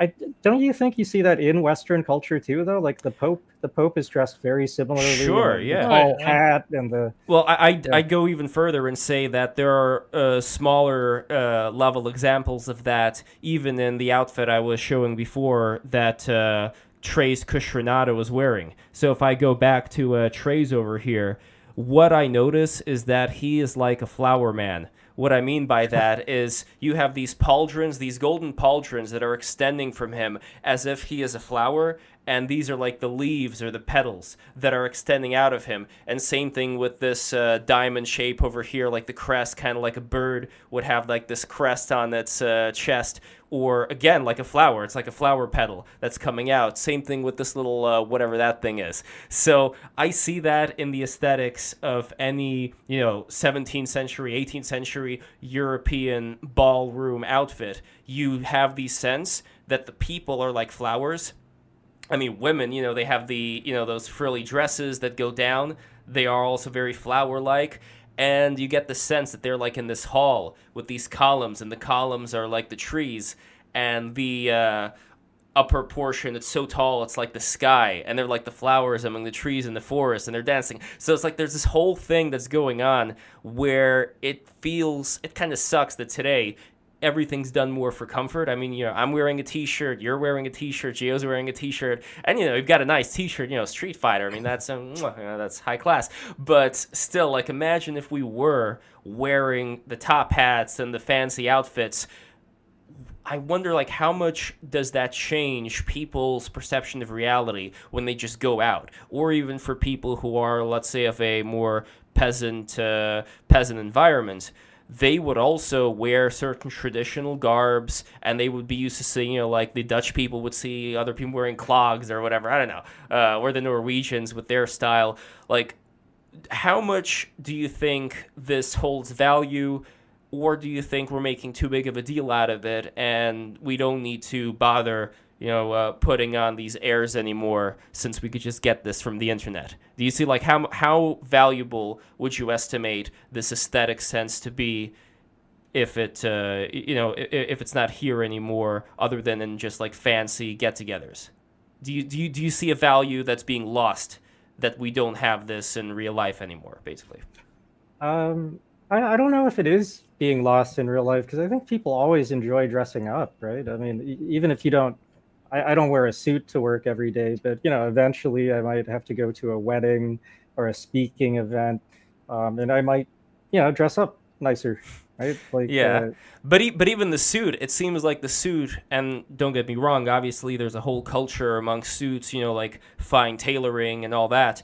But even the suit, in comparison to uh, Treize Khushrenada over here, it seems to be almost like a downgrade of the floweriness. And I, oh, you know, okay. And maybe that they don't go like at that level. Right? Yes, exactly. And uh, if you notice, like in history, people did put on so many of this flowery nature uh, kind of clothing on them for all these centuries, and it's just been like slimmed down, and it's been you know made a lot more subtle. And uh, again, maybe that's just because of modernity, uh, convenience. But do you see anything lost here, or do you think it is possible to have like a nice, sleek, you know, suit, and that would be enough? Um, uh, so I, I, I don't personally like bemoan the the loss of the the standard of having to dress up in like uh, an elaborate outfit. Um, and the reason I don't is because uh, people will if they have that desire, they can they can dive into that, right? Like I, I've seen um, in in China right now, a lot of people are rediscovering traditional dress, right? Because during the Cultural Revolution, a lot of this stuff like was not, you know, it was not, it was looked down upon. They were yeah. going around destroying temples, uh, but now a lot of young people they feel like oh you know like we, we there's something missing in our lives. We actually want to get into this you know? Mm. um, and in fact some of them uh, look to japan for inspiration just because they're like you know people there still wear kimonos when they feel like it right? And like why why don't we wear our traditional clothes right? Um, and then I, I could say like in, in thailand um, in a lot of thai schools on fridays they will encourage kids to dress up in whatever their traditional garb is so because thailand can be pretty international now so thai kids might dress up in a traditional Thai outfit. You know, Chinese kids will dress up in theirs. Um, I Americans can be a cowboy. I don't know. I don't know. but, um, you know, you, you can dress however you like as it reflects your your your, your culture. Yeah. Well, um, internet friend says here it's exp- and by the way, need those super chats, everybody. Uh, internet friend said, and please, Richmond, let me know how you are doing on time as well, because I want to make I want to be respectful of your time. Sure, uh. But, I got I got a little more time. Yeah. So, uh, internet friend says it's expensive. A cheap uh, cosplay of that outfit would look atrocious. I mean, yeah, that, that's a good yeah. point. Yeah. Yeah, that is it true. Is, oh, and also another it is cost prohibitive. That's true. Another example here I have of uh, let's see. So these are the Jap- Japanese emperor couple, and here I have a Japanese temple, and I noticed something very similar. Like when I go back and forth from one to the other, like these sloping designs over here on the temple in comparison to the uh, the outfit here. There is like this need to go and again, it's like it's close to what uh, you were saying with European culture as well, but it still seems to be very different as well. As far as you're not just becoming a flower person, but now you're just becoming again like an Evangelion angel, like some very abstract but still aesthetically pleasing shape and that's that's what I've always been curious about because it isn't it it it's in harmony with nature, like this temple, for instance, but it's a very different quality of harmony than let's say a Roman temple. Where Roman temple, for example, they would, and Gio, correct me if I'm wrong here, but it would, for example, in the columns, kind of emulate like this tree with like the leaves and the natural growth. Like there is an emulation of nature going on here. While mm-hmm. this it almost exists in the DMT land. You know, it's almost like its own its own dimension. And I don't know, like, could we could we trace again like certain ways that these cultures have developed with why exactly it looks like this kind of abstraction as opposed to this more nature based abstraction? I mean, there's always logic to it, right? Like, like, um, uh, for instance, you know, uh, uh, uh Islamic uh, architecture. Uh, there's some amazing examples of it, and yeah, like uh, yeah. the the cultures they had very very advanced uh, uh, math, right? Mm. They really innovated on math, and also they didn't really. Um, I'm not an authority, so correct me if I'm wrong, but I, I think uh, they, they, didn't want to depict their holy figures too literally. Yeah. Right? So they, they oh, you couldn't. Yeah, you couldn't depict any human form so at all. Aniconism created like the yeah. uh, the abs- the abstractions that we see within Islamic art. Yeah. Yeah. Because they had to resist so, the using figures. yeah. Mm. But then, but then the, the, that that developed into this concept of like finding uh, God through like geometry, through math, mm-hmm. through these really mm-hmm. amazing patterns. And so, you know, you had some cultural rules, and then uh, people went deeper into it and, and really found meaning in that. And um, I, I, know, like like with Chinese style, because I think it's fair to say Japanese style architecture is very Chinese influence. Uh, Chinese culture has a lot of rules about like what is uh, what will bring you good fortune. So like the sloping roofs, for instance, it's all about uh, they don't like hard angles, right? Um, because that could attract bad luck. The idea mm. with the mm. slope is like it, it, it, it deflects things. And then from a practical purpose, maybe at some point it's it, in it is rooted in sort of early on, a long time ago, someone just discovered, hey, this shape is just good for like letting the rain run off, right? So and then over time that developed into like um, you know, oh, this is good for for good luck, right? Like there, there's always some root. There's there's there's often like some practical thing or some some social thing, and then it turns into like a deep aesthetic thing. Mm. And I, I, have a tweet yeah. actually, Lev, mm-hmm. from uh, our good friend Adam Lair, the art critic. Mm-hmm. He said that uh, it's it's relevant. Uh, he said Miyazaki is the Beckett of AAA gaming fragmented and disorientating narratives, bleak and absurd, extremely challenging, even more rewarding. I don't talk much about games, but Elden Ring is the final argument in the case made for video games as art is indisputably art. I disagree. I don't know. I mean, lacks the aura, but well, what is this Elden Ring? Yeah. Like people have been going crazy. Elden Ring, yeah, Richmond. Elden Ring. What, what do you know about this Elden Ring business? Oh gosh, um, I I know as much as someone who uh, hasn't played it yet. So I, All right, then we, we, we, can skip it. I want to show yeah. you another example though of uh, something of a similar nature where you may not expect it as much. So this is a uh, porch ceiling. I believe this is in uh, Charleston, South Carolina, and you notice this particular blue color. So as I was uh, reading about the uh, origin of this. The painted blue porch ceiling started in the American South around 200 years ago. The practice traces back to the Gullah Geechee, enslaved people living in the low country of Florida, Georgia, and South Carolina. Gullah fol- folklore explains that ghosts, also referred to as haints, were not able to cross water. In order to repel evil spirits from plantations, porch ceilings were painted a soft blue. The blue was meant to mimic water in an effort to keep haints or spirits at bay. So there we go. Like that's another example of these very kind of like spiritually practical uh, things that we don't really think about that uh, look good as well. I mean, that is yeah. that is another thing I'm curious about. Like you uh, you uh, even though you're in um, you're in Thailand right now, you're uh, you mentioned your father or mother came from um, uh, Taiwan.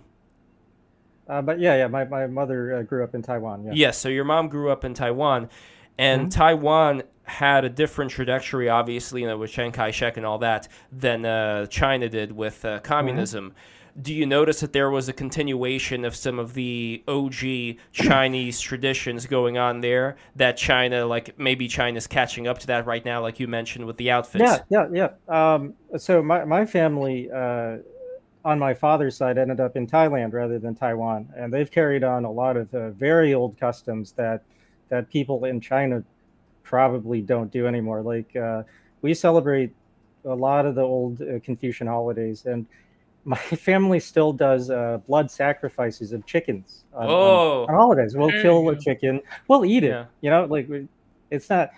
It's it, there's nothing menacing about it. There's an old tradition of taking a chicken on these holidays, and you know, you you cut its throat and you drain it, and you put its blood in a container, and you offer it up to the land god and your ancestors and then you you cook everything and you eat everything um, and so yeah yeah like that's a custom that my family uh, kept and it's it's i imagine something that people in my family have been doing for hundreds of years and it's really cool to have that passed on and to be able to you know just to, mm. keep up that tradition and um, yeah that's like something that most people say in shanghai like probably do not do any, anymore for mm. for for practical reasons and other reasons. And uh, my people as well, uh, they have, uh, well, the Hasidic side of my people, the Jews, well, on my mom's side, they have a much worse way of handling the chickens, which I do not approve of. Where, you know, like in certain religious holidays, uh, they spin the chicken around beforehand. They yeah, they spin the chicken around, and I don't know why. It's weird. I don't like it. I wish it would stop. But uh, uh, go, going back though to these uh, various traditions here, what do you think is going on with uh, this? Let's say this sense of tradition, not just in, well, let's continue what our ancestors were doing, but in any kind of spiritual satisfaction that you may have. Like, do you sense that the spiritual aspect is still there, or is it more, oh, this is just what we do and we're used to it and it's fun? Like, do you end up in any way getting spiritually closer with your family or community through participating in these uh, rituals? I, I, think that depends on the person, but I, I do think if you do it long enough, you eventually come back to that. like if, mm. if you keep doing it and it, it, becomes ritualized, like you can't help but eventually like just kind of feel something for it. it this is if you don't give it up. A lot of yeah. people might get fed up with it; they don't do it. But if you keep doing it, uh, there's something I don't know. There's like a comfort in there that it's like, hey, I'm doing something my ancestors have done for for a really long time, and you start thinking about, oh, why do they do this? You know, what is the purpose of it? And um, yeah, I, I think it's kind of comforting because in in a very literal sense, uh, uh, it, uh, these rituals allow you to connect to all the people that you literally, very literally, physically are are descended from, um, and and that's really nice to think about. To think that like, oh, I'm continuing something through the ages, and yeah. I want to show you this book over here. I have hidden meanings in Chinese art. So this one has a lot of all these various examples of uh, what all of these objects uh, mean. And then the way I see it, like uh, internet memes as well, where you would have all these different things packed into a single image that people that know about that image can uh, resonate with it. And I have another question, just as kind of a sidebar. I have a question about Confucianism that I was wondering about. So, even though Confucianism today, you could say that it's used by the uh, communist Chinese for their own, uh, uh you know, top-down governmental ends, there was something I recall hearing about Confucianism that loyalty is primarily towards the father to such an extent that if uh, the father were to commit some kind of crime against the state, it would still be correct in terms of Confucianism for the son to hide the father from the government or defend the father, you know, uh, from whatever the government may do. Is that is that correct? Uh, I, I, don't know if that's technically correct, but I think that's very much in the spirit of Confucianism as I've uh, uh, uh lived it. Yes. Mm. Yeah. You exalt the father figure, uh, I would say, even above uh, the state, above everything. Yeah. Mm-hmm. But that's, that's generally how it goes. Yeah. And when it comes to these traditions, this kind of goes full circle to what we were talking about in the very beginning. Since we understand that you know we're living in a very very much liberal time today where at least in the modern world where people have more of a choice of what do you do with your life? Do you go into anime? Do you develop video games? Do you whatever.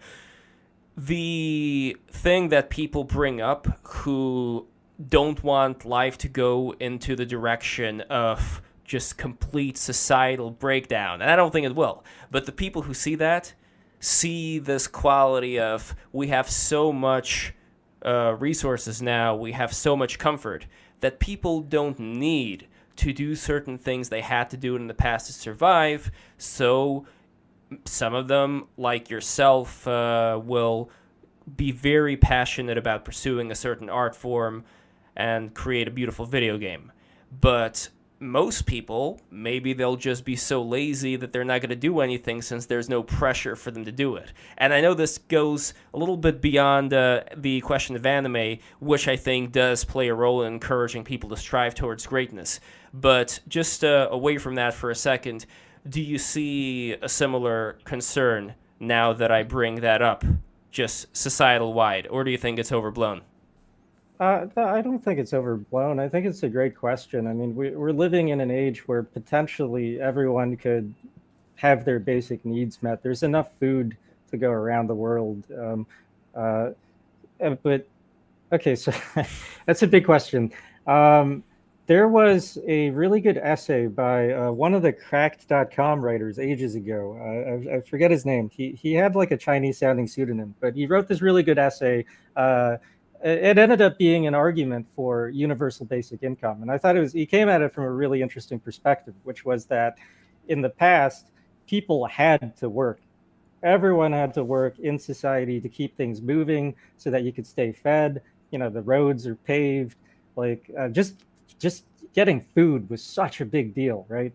Like even in, after industrialization, even then it's an even bigger deal. Like you got to um, industrialize the farms because now you got to feed like tens of hundreds of millions of people, and so a lot of that is automated now, and um, it's more and more things are going to be automated. So in the past, you had to do a job that had a purpose, and now.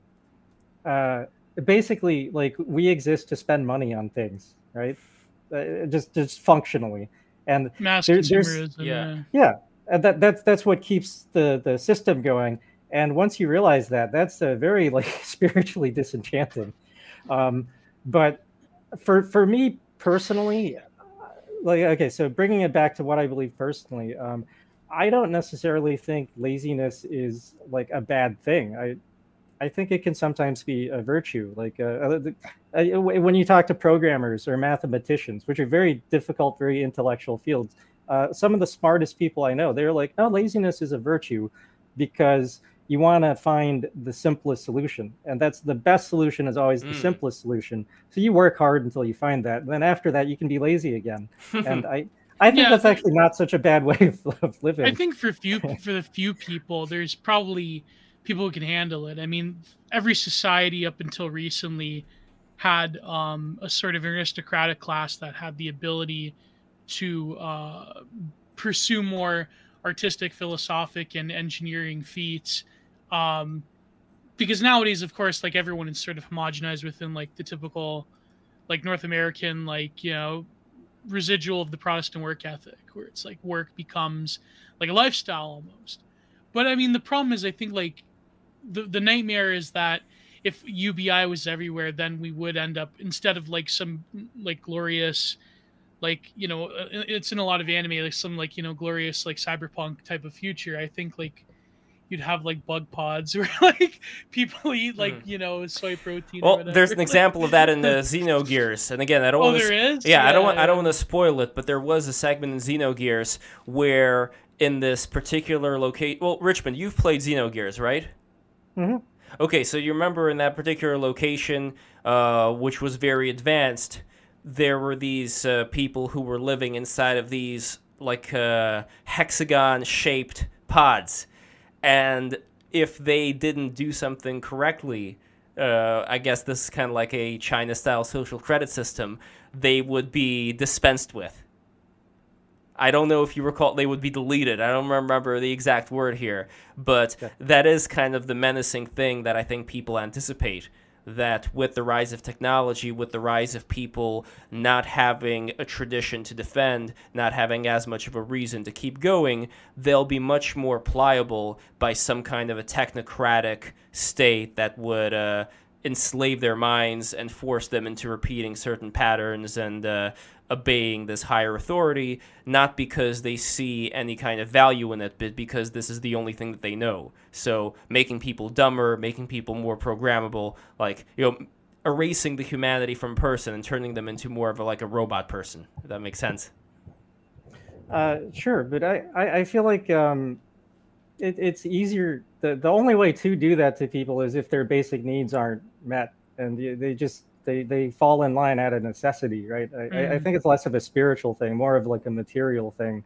Um, in real life instances where that has happened, um, whereas I think that sort of the spiritual degradation that people talk about, um, to me, that's just like that's one of the paths you can take when uh, you yeah, you do have your needs met and you're not worrying about how am I going to put food on the table. Now you're worrying about higher level things like, oh, what is my purpose? You know, what will give my life meaning? And uh, if, if you don't find that thing, then yeah, you, you, could fall into spiritual despair. And in the past, people maybe kind of already had something like they had their their their their re, uh, religion or whatever uh, that that you know.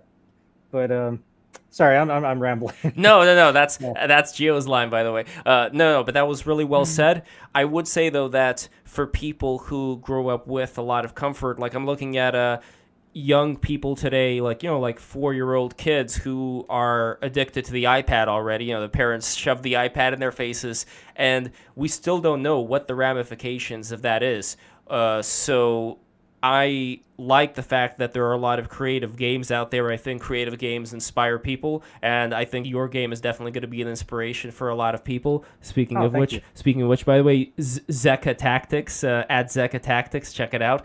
And at the same time, though, there are a lot of really crappy examples of media out there. Like, uh, you, rem- remember the whole Elsagate uh, situation that occurred oh, on God. YouTube, where oh, they had. So they had a lot of these very bright colored things, but showing horrible depictions. Oh, of, you know, oh, like, oh yeah, yeah, yeah, yeah, needles and you know pregnancies and whatever. Anyway, even though that stuff's been cleaned off of YouTube, the aesthetic is still there. If you look at the videos that are garnering, you know, millions, you know, stupid amounts of views, these are videos that have these very bright colors in their thumbnails and in how they present things. You know, bright yellow, bright purple. you know what I mean? Like it's very, yeah. it's the anti-Japanese aesthetic because, like in the Japanese well, it, aesthetic, for example, like you have just, nice like look at these colors yeah. isn't this like a nice nice color combination here with these subtle yellows and oranges you know i think it does it trains the eye to appreciate subtlety and that does the opposite like the elsa gate stuff i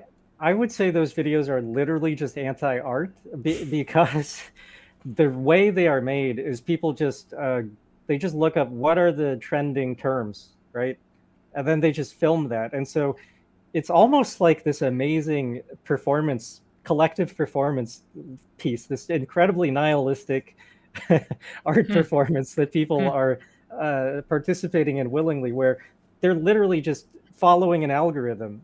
The hmm. algorithm is saying, Spider Man, pregnancy, needles. and then they're like, okay, we got it. We just put those things in a video, right? And they're they're they're just doing it yeah. unironically. They're just like, I'm gonna put these in a video and kids are gonna click on them they have no idea what they're watching, but I'm going to get you know millions of clicks and I'll I'll make like a couple bucks. Well, that's definitely a big part There's of it. There's some yeah. conspiracies about it, about some pizza related activity mm. going. well, another another part of it is going to be. Oh. Don't you oh. start, Gio? Another part of it is going to be, for example, the uh, TikTok uh, videos. I'm noticing that people are just behaving like robots on this platform. You know, with these very you know uh, stereotypical yeah, dances and song becomes yeah. Like, so, so that's kind of like I don't know if you would call that spiritual enslavement, but it seems to me like if a person grows up and that's all they know and that's all they're used to, they will be much easier to control by some kind of an algorithm, you know, when they start going into their formative years and when they're adults and how that starts shaping reality.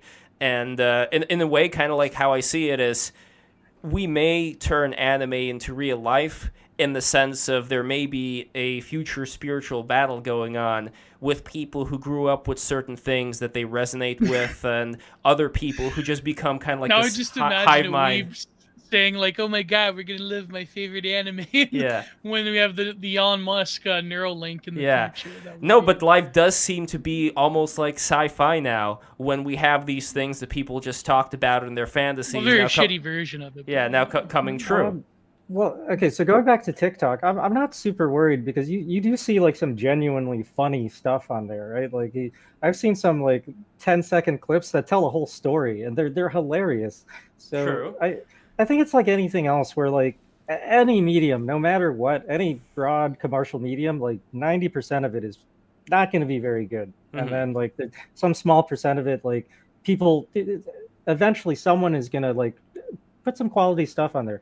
Like so with TikTok, uh, you, you have like billions of people now with their phones, and out of that, like in the past, a phone would be very a, a, camera would be very expensive, but nowadays almost everyone, like like probably half the global population, will have access to a camera phone at some point in their life from now on, right? And and now you have people like just figuring out how to do films and getting pretty creative with it actually. So so um I, am not super worried yet, just because like I, I, have my own nieces and nephews, and I know like I, I, can direct them towards like better stuff, right? Like mm-hmm. I don't just their their parents don't just sit them in front of YouTube and let the algorithms babysit them. We can show them stuff, be like, hey, this is cool, this is educational, or this is interesting. And I, I think um, I think there will always be people passing that on, right? Like I'll, yeah. I'll show them stuff I like, right? That's that's very hmm. natural. Mm. Um, I mean, unfortunately, a lot of people do leave the babysitting up to YouTube, but that that's the same as like latchkey kids with with TV, right? Yeah, but I guess the difference would be that TV, or at least TV back in the day, even though there was a lot of schlock on it, you still had certain standards. For example, the late night shows, you know, Johnny Carson, things of that nature. There was still a certain a certain level there. You wouldn't have like the Kardashians on or something like that. That's number one. Number two would be that even before that, before the TV, you would have kids who were bored and boredom, like I said in earlier streams, this is something that Bill Maher talked about with Adam Carolla, how influential being bored was. Where you talked about the uh, positive side of being lazy, which I agree with you on being bored is very crucial, I think, because it helps stimulate creativity instead of oh, having yeah. creativity be done for you. Uh, so that is something that uh, may come up where I agree with you. There's a lot of creative things on TikTok as any medium. People will embrace a medium, and a small percentage will do a lot with it. But to kind of counter what you were saying, back then, people would have a limited amount of things to spend their time on, and it would have been curated by, let's say, movies they would have come out, you know, from these Hollywood moguls like a Wizard of Oz or whatever, you know, that did curate their content to be of a certain aesthetic and of a certain, you know, of a certain level that's high up there. Sure. And if not that, then kids would spend their time playing with the goat, you know, like or just playing with sticks outside, or in the case of the creator of Pokemon, you know, collecting these beetles and insects in his backyard. So in a way, like you wouldn't have had all these other things affecting people. And it's an open question for me about how this is going to affect kids who are going to be growing up now, where they don't have the opportunity to be bored, they don't have the opportunity to discover things like they would have in the past, and what that what kind of society that would create. While on the other hand, to be a little bit positive here, you have never had a time ever where you have access to as much information where if you have the willpower to do so, you will discover things that philosophers in the past would have only dreamed of being able to uncover. They would have had to go to the Library of Alexandria. They would have had to make an epic voyage in order to get a certain piece of information. And now, you know, so good, LibGen, you know, you would be able to get it incredibly quickly and be able to get to a higher level of understanding. So that I find to be a very fascinating thing in terms of what exact what exact uh, you know how society is going to look from that. I just find it to be very fascinating, both for good or ill. So, uh, before that, my last question, just about the production aspects of your video game, um, what what do you make of that? Any predictions given what I just said right now, Richmond? Sure. Uh, so I, I just thought of I just thought of something. Let me let me do some ar, uh, armchair psychoanalysis. Um, have you noticed that people are really into liminal spaces right now? Right. Oh that, yeah. That's been like a thing, right? That's huge. Right? Like, yeah, it's huge. A lot of horror based around liminal spaces, right? So, uh, what what are liminal spaces? They're they're these transitional spaces, right? Like hallways, you know, uh, uh, uh subway yeah. station, like places you're not supposed to stay, right? Mm-hmm. So, um, and and that's where the horror is derived right being stuck in this transitional space and people have you know said like oh you know it's scary because you're not supposed to stay there i think maybe liminal spaces are such a big thing now because of what you said about boredom mm. those are hmm. the spaces where people are most likely to get bored and suddenly yeah. you know be alone with their thoughts right? Because like you, you can't stare at your phone while you're walking through the hallway. You're gonna trip. You're gonna bump into someone. Like, I know. You, I've seen you some gotta people pay a little bit of it. To, like read yeah, read um the non-place by uh, the French philosopher Marc Augé. This is where the liminal space, the term non-place comes from. But also, I think a lot of the liminal space stuff has to do with like very particular, um, like growing up in North America, millennial nostalgia. That's like usually like mm. a lot of the image comps, they come from like this weird mix of your childhood being influenced by non places, which are meant for like public use and utility that don't have what um, Heidegger calls dwelling. Like doesn't have like a specific context. So it's like very it's like this weird mix of like nostalgia, the horror of the unknown. Like like the back rooms is like the best example because like you know yeah. you have the ones where it's like there's a monster or whatever and but that's bullshit. The real back rooms, the real horrible ones, are the ones where it goes on forever because it's like that unknowing, right? Mm. So uh, and then they have like the infinity pool ones. That's popular now. But like, yeah, there's yeah, a game yeah, about that. Yeah. Mm-hmm. yeah. yeah, yeah, So like nowadays, I think that's why like there's some something very like you're right that there's something very particular about why nowadays it's become so popular. Um, and maybe it does have something to do with like people being more atomized or whatever. Like we find comfort in it in some like very strange way. But um, yeah. Oh, oh, my my friend, internet friend in the comments is Zeller's a liminal space. Yes, Zeller's unfortunately is a liminal space. For those who don't know, Zeller's was very popular like middle range um, store in Canada here, and uh, unfortunately they've been totally destroyed. They've been gutted. So uh. Zeller's liminal space. My childhood is gone, erased. No longer. Rest in peace. Gio's mass childhood. hallways with, without stock, and uh, the uh, in the front of every store they had the claw machine. Mm. So no, I can hear I can hear the caretakers in the background. oh man, that's so sad. For me, the liminal space was probably Mount Airy Lodge, where I went to as a kid. There was oh, this hotel in the uh, Pocono Mountains, and oh yeah. And I still, you know, I still have dreams where I revisit the this place as well as revisiting Annecy. A limit, another limit space was um, liminal space was the uh, walkway where you have the town over here and the mountains over there, the Alps, where you could just see this, you know, beautiful river and the uh, beautiful lake and the Alps in the distance while walking there. And when I revisit it, I revisit it in the form of being both that as well as a beach where people are hanging out. And beach uh, beaches are also inf- uh, influential liminal spaces. You would have, for example, in that Hideo Kojima game, uh, what's the name? Uh, Death Stranding. Death Stranding. Yeah, the beach was considered to be like that transitionary place between uh, life and death, between our world and the dreamscape. So uh, I'm I'm into that as well. But anyway, I have a final question for you, Richmond, about the actual nitty gritty production of making a video mm-hmm. game. Uh, sure. How long have you been making uh, Zecha Tactics? How many people are working on it? And what does it really take to put all of this together? Uh, so, yeah, I would just love to know a little bit more about this. Oh, man. Um, so, uh, we've actually been working on Zecha Tactics for uh, a little over a year. Uh, we, we, we announced it. Um, gosh, I don't even remember. My brain is muddled from just the, the the months roll together. So um, okay, so the thing about my company, uh, BitEgg, it's uh, we we have two tracks, right? So we we actually do a lot of art and animation uh, outsourcing. So we do a lot of contract work for other companies. So we've worked on you know some notable games like like Indivisible. Um, you know the Shantae games. We, we mm. specialize in a lot of like cartoony, yeah, uh, the anime influenced games. That's been our niche. Um, but we do all sorts of stuff. So uh, that has been primarily our, our main source of income. But because of that, we're able to have a long runway for our own uh, game development. And that's why uh, we've been able to slowly work on this game in between uh, projects. So um, it, it's it's it's very difficult for me to project out like how much time we've we've spent on it just because it's been so piecemeal.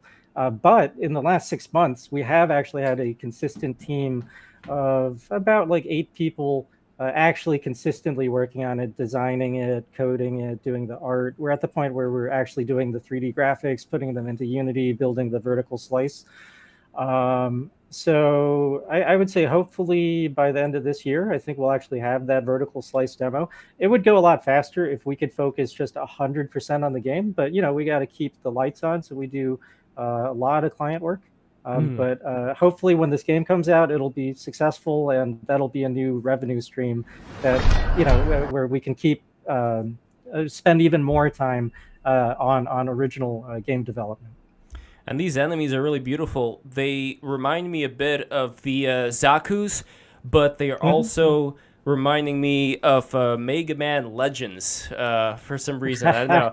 you have a good eye. Yeah. yeah um, so I love uh, uh, both those things. The Zaku is just such like a cool uh, mobile suit. Uh, sort of one of the unspoken rules in our game is that we. Uh, I, I, love grunt units, so mm. so the aesthetic of the game is sort of it's like in it's a love letter to the grunt unit. So none of the units you get in this game will look like the traditional hero units, like the Gundam. It's all about the grunts, you know, like the Zaku's, the Scope Dogs, right? Like the I, I just love how they, they have a certain scruffy feeling to them. They feel like they're the underdog, and you, you kind of root for them that way. And then the boss characters in our game will look more like your traditional heroic, like Gundam units. Um, yeah, so and then that sort of fits with the theme in our game about sort of being like the underdog mm. and working, putting together your group and making your way up through the world. Um, so that was a big inspiration. And then Mega Man Legends is just such a beautiful game. I, I, I think it's the most beautiful of the low polygon. Oh yeah, uh, PS1 era 3D games. And the reason it looks so good is that they totally embrace the limits of the system. So where other people were trying to do complex real-time lighting uh, on a very limited hardware, they were just like, we're not even going to do lighting, right? There's there's no real time lighting. Everything's baked into the textures, but because of that, it's super controlled. It's everything is very intentional. So that game is essentially like 3D pixel art, down to like hmm. they did tricks like they would um they would mask out the character from the side. They would mask out their mouth into like this complex, you know, anime mouth shape. But it was just like a, a, a trick of the texture it wasn't the geometry, and it only worked from that one angle. And which which is interesting is that they're starting to do stuff like that again in in in modern CG. You know, in, in, in a lot of anime stuff like Spider Verse, where they they're very much trying to make it look super 2D again. Um, so, uh, Ben, I, I, would say like this game is a, a, early pioneer of like trying to make 3D that doesn't really look 3D. They're not going for realism at all on, on super limited hardware, and that, that was a big inspiration for us. And then um, our mecha designer, our main lead designer, is actually a, a Japanese mecha designer. His name's Shinya Mizuno. Uh, mm. Awesome artist, and um, his aesthetic is very cute, very Mega Man Legends esque. And um, I've been a huge fan of his work for a long time.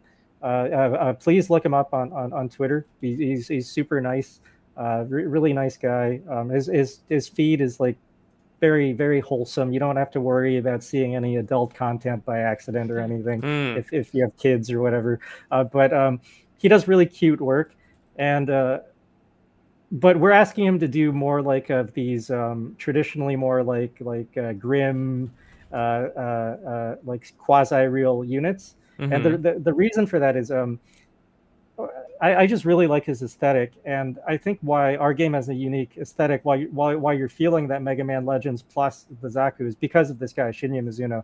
Uh, when we ask him to do something very serious, he can't help but make it a little bit cute, and mm-hmm. I love that, and that is exactly why like he's our our, our lead. He brings ah. that little bit of cuteness and person, you know, that extra like uh, charm to it that I think other people wouldn't.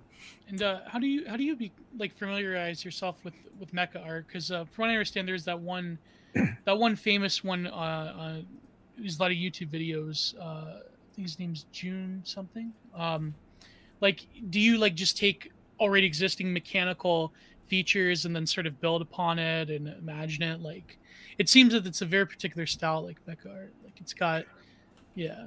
Oh, it's so broad though. Um, I mean, uh, certainly like there's you can look at something and kind of immediately tell if it is like a Japanese mecha or like like mm. Hollywood, North America. Like you can look at Avatar and you're like, that looks American for some reason. Right? Yeah. And then the thing yeah. you have on the screen here, you're like, that looks Japanese yeah. for some reason. Or like the tra- I, Transformers series, the early one was based uh, was Japanese designs, from what I understand. The original Transformers robots, which Mattel then uh, uh, bought, and the later one, Michael Bay, that one does not look Japanese at all. Like it's too, nope. yeah. Yeah, yeah, yeah. But then when you get to the Bumblebee movie, it goes back to that original aesthetic because that mm. director grew up loving the original series. And actually, a, a lot of the artists on, I know for a fact, a lot of the artists that worked on the Michael Bay movies, they wished it looked more like the source. It was actually Michael mm. Bay that, that kind of hated the cartoon. Oh, oh, they actually no. didn't like Not the cartoon. He was like, he's like, this cartoon's like stupid. I'm gonna make it for you know uh, American consumer. Boys. Yeah. yeah. Uh, well, no, what, but like they yeah. they almost like like they're very inspired by like like military regalia, but like they're mm. they almost like defy like the uniformity of military hardware, which I think they there's like when you look at mechas, they're very like interesting combinations and they're very unique and like each having like their own individual aesthetic, even though they're like battle bots essentially, right? Like that's yeah. yeah. um, I, I think the, the, so there's one artist. Um, uh, g- give me a second. I need I need to look up his name. Um, mm-hmm. he was the mecha designer behind uh, Steel Battalion. Uh, sorry, his name escapes me right now. I'm, I'm really, mm. really bad with names. Uh, Junji Okubo. He's a really good mecha designer. He's really good at doing like super realistic mecha. Like you, you would think they were just actual industrial robots because that, mm. that he loves industrial, practical looking robots. But he um, he's got a great uh, book out called Industrial Divinities, and um, mm. he did a really good essay when people asked him like, "Oh, what is it about mecha? Like, why do you know why is it so special? What do people like about it?" And he had an awesome answer. This is the answer I would. I'm I'm paraphrasing what he said. He said the appeal of mecha is that it's chimeric, uh, even yes. though he's a highly realistic designer. Even in what he does, it's he's doing chimeric designs, and what he meant by that was he his example was the chimera of Greek mythology. It's a combination of different animals, right? Mm-hmm. It's a you know a lion, a goat, like an eagle, and a snake. And he said um, the theory is that these are actually all the most dangerous animals that you might meet going up the mountain. These are all the things that might like you know mess up your day if you run into them, right? If you get attacked by them. So um, in olden times, people just were they were like, yeah, what are the most scary animals? And then they just put it together in one thing. And he said that that's what you do with mecha design, right? It's it's not actually practical. It's more about like this piece here recalls this piece of industrial equipment, right? You know, um, this headset, uh, it, it, the the part of the robot's head looks like headphones. The robot doesn't need headphones, hmm. but to a human being observing, like like look at Patlabor, right? They look like they're wearing headphones um, and just because you you identify with that, you're like, oh, okay, that's that must be a communication device, right? It must mm-hmm. be receiving signals, and you know, um, and then in Patlabor they would like uh, dress up. Sometimes they would actually put an extra layer of like um, like a bulletproof flak. I, I don't know what the term is, but it would look like a bulletproof vest on on top of the already like hard metal, and they they would you know they would recall like stuff that humans would wear, but then like just scale it up, right? And it's so, almost anthropomorphic, like it's yeah, it yeah. well, like utilitarian. Well, this is why um, I want to bring up, for example, the uh, robots in uh, Zyuranger or uh, uh, Mighty Morphin Power Rangers, as it was known in the West. And these are some of my favorite ones. I mean, just look at this beautiful Tyrannosaurus Rex over here. Just this juicy red color, and it's so simple. You know, there's not a lot of details there, but they're all working. They're all very harmonious. You know, this cute little, the cute little mammoth guy over yeah, here. Great. You know, with these stumpy I'm, legs. I'm, looking at this uh, book, of Industrial Divinities. It's very like, it's it's got that very like sleek, um, clean Japanese design, but they do look like animalistic chimeras, and they do, uh, they have a very like almost I would say like early 2000s Y2K kind of vibe going with yeah, it. It's very yeah, interesting. Yeah. Wow. Yeah. Yeah, because they're, they're actually now a throwback. Like robots now are, are so streamlined. you don't need them to, to have these complex. Yeah. You know. Yeah. Uh, yeah, and he'll do stuff like you know, part of it might look like a like a, a air conditioner or an electrical mm. box. It, you unconsciously like you're like I'm I'm kind of familiar with these shapes. I think that's that's the appeal of mecha is it's drawing on stuff that you you consciously or unconsciously already mm. know. Like like with Zyuranger, uh, that T Rex kind of feels like a sports car, right? It's like mm. a hmm. when you're a little kid, if you see yeah. a Ferrari, you're just like yeah. instantly. Any mm-hmm. kid is like that car just looks awesome for some reason. It's big, it's shiny, it's or red. or this guy over here. I think this is a big favorite for a lot of people. The uh, the dragon robot. Let's see. There we go. look at this guy and you could see like these beautiful pe- it's like a temple it's like a robot yeah, yeah. dragon temple yeah. and these are like the steps to the temple over here you know with the uh, with the necklines and it's just it's like a flower in a temple and you know it's like I, c- I can completely understand why Power Rangers took a lot of American minds by storm, even if they combined it with things that were not there in the original one. For example, the toys. They got rid of these very aesthetically pleasing uh, uh, patterns over here, and they just had like a Thunderbolt thing over here, which was not oh, as really? good. Yeah, for the toys. Oh, I didn't know that. I didn't yeah. know they removed and it was like more a cultural looking element. Yeah, and it was like a bright green. In fact, I could see if I could uh, Oh. find it here. Dragon Zord toy. So if I put this in, I think you'll be able to see it. So the new ones, I think they may. Yeah, the new ones have gone back to having those things in, but the original one did not. And let's see if I could find that original one. It's got to be in here somewhere because the the one that I have, it does not have those patterns in here. Yeah, like these are all the new ones. These are the ones that came out Okay. with people who are used to it. But uh, yeah, I think I'll get to it eventually. But another thing that I'm noticing though, and I don't know if this is just because of certain artistic uh, deterioration or maybe again it's just my bias talking here, but I noticed that for uh, the newer uh, ra- uh, the newer Sentai robots that are coming out right now, they are much brighter. They are much like colors are too saturated and it does not feel as aesthetically pleasing as these. So again, I don't know if I'm being biased, but I could show you uh, an example here. Let's say uh, if I go to the right side here, and by the way, everybody subscribe right now who is listening to this. I just have to find the uh, Sentai Wiki. To, here we go, Ranger Wiki. So Ranger Wiki, I recommend you guys check it out. They have a lot of these different series going all the way from the beginning, and the uh, Sentai was originally, I think, based off of Spider Man. There was like a Japanese Spider Man that was made, Mhm. and then all of a sudden they started adding more uh, more things to it.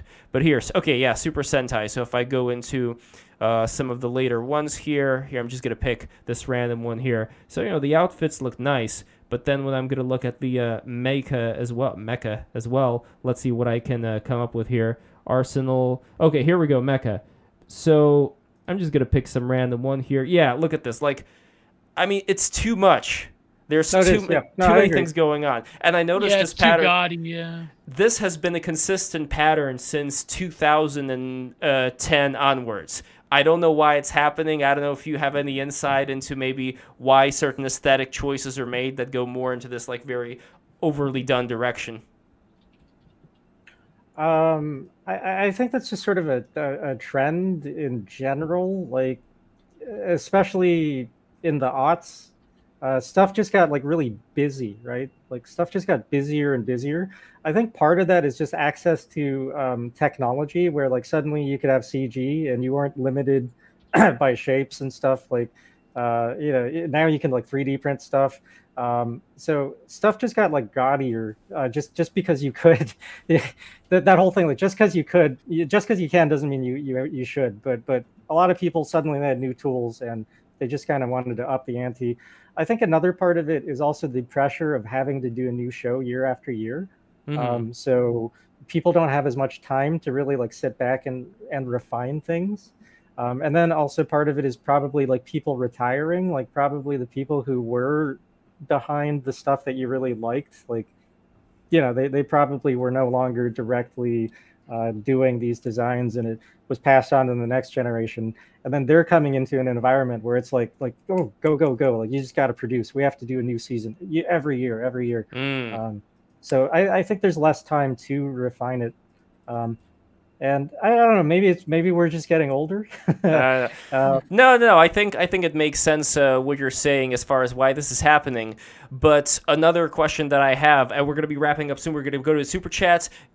Sneed those super chats, people. Do it right now and add a like because likes help the algorithm. Anyway, when it comes to drawing one thing that I've noticed again is just like uh, you mentioned the line art, how much there's not as much of the construction lines or that maybe just the impression. It almost seems like certain, you know, very complex forms that are very true to the human body. You know, it, it's funny because, like we were mentioning before, even though anime came from this more, uh, you know, aesthetic unrelated to having realism, they were still able to capture realism. Like even, you know, like the most low budget of anime is still able to be very exact when it comes to what the thighs look like, what the legs look like, what the chest looks like. You know, it's very what the arms look like, fingers.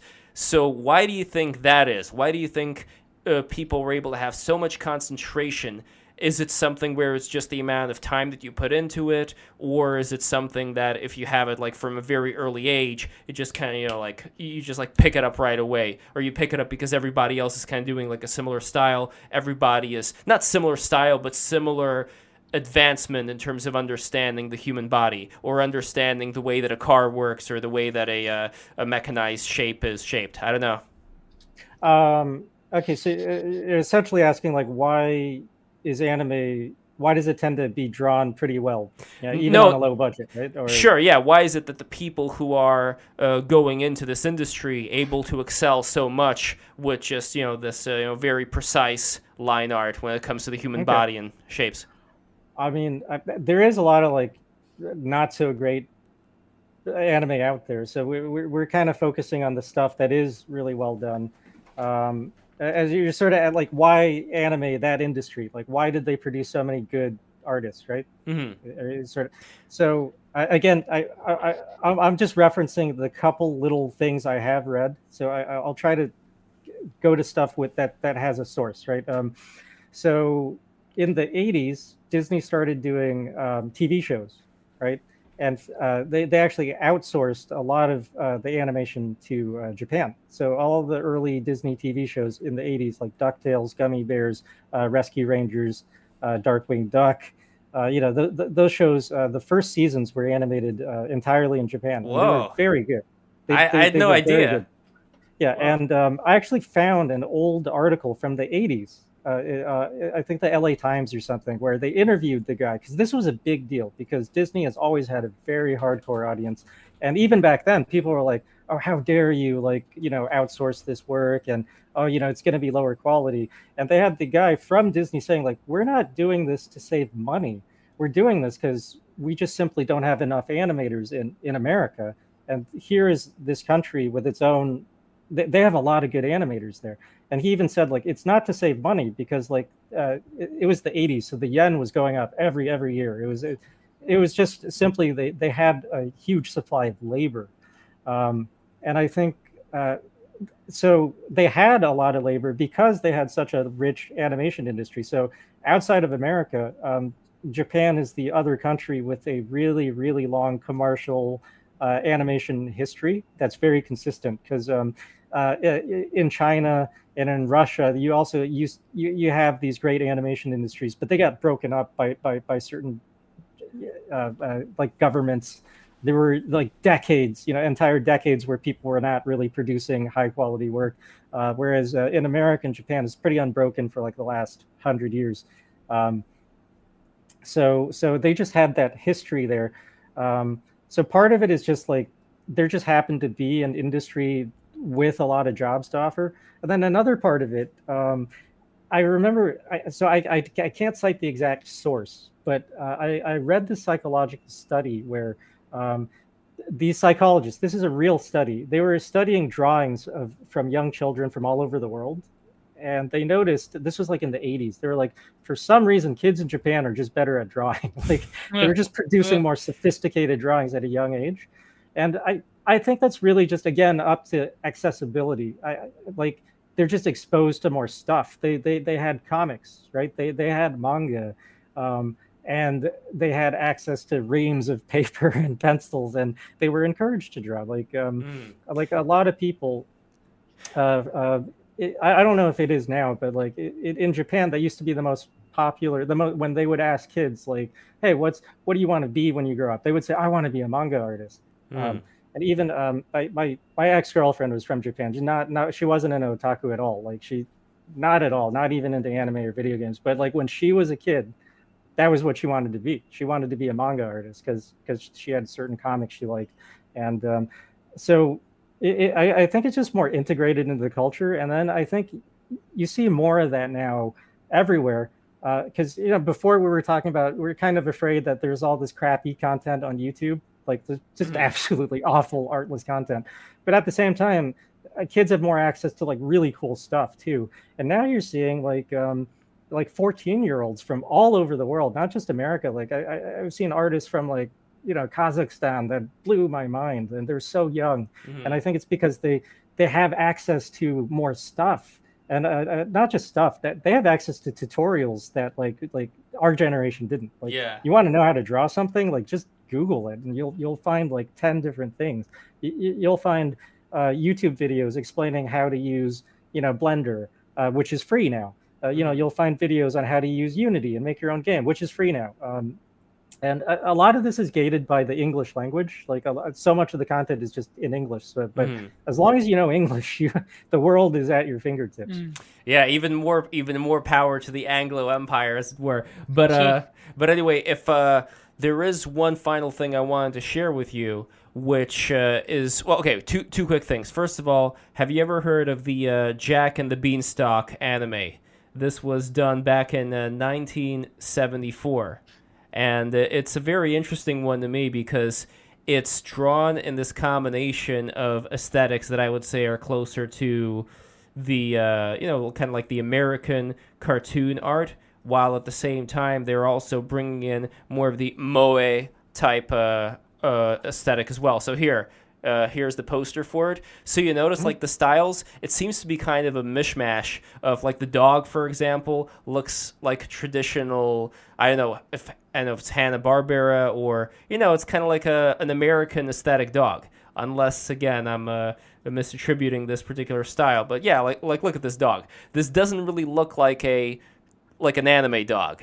Does it? That's 1974. Yeah, right? yeah, yeah. Okay, so I got I got two things to say about that. Number one, I would suspect that whoever worked on this probably worked on Frosty the Snowman, which a lot of people don't know was animated in Japan. The classic American Christmas mm. cartoon, ah. Frosty the Snowman by Rankin Bass, that was animated in Japan. Even their stop motion stuff, uh, like uh, Rudolph the Red-Nosed Reindeer, that was animated in Japan.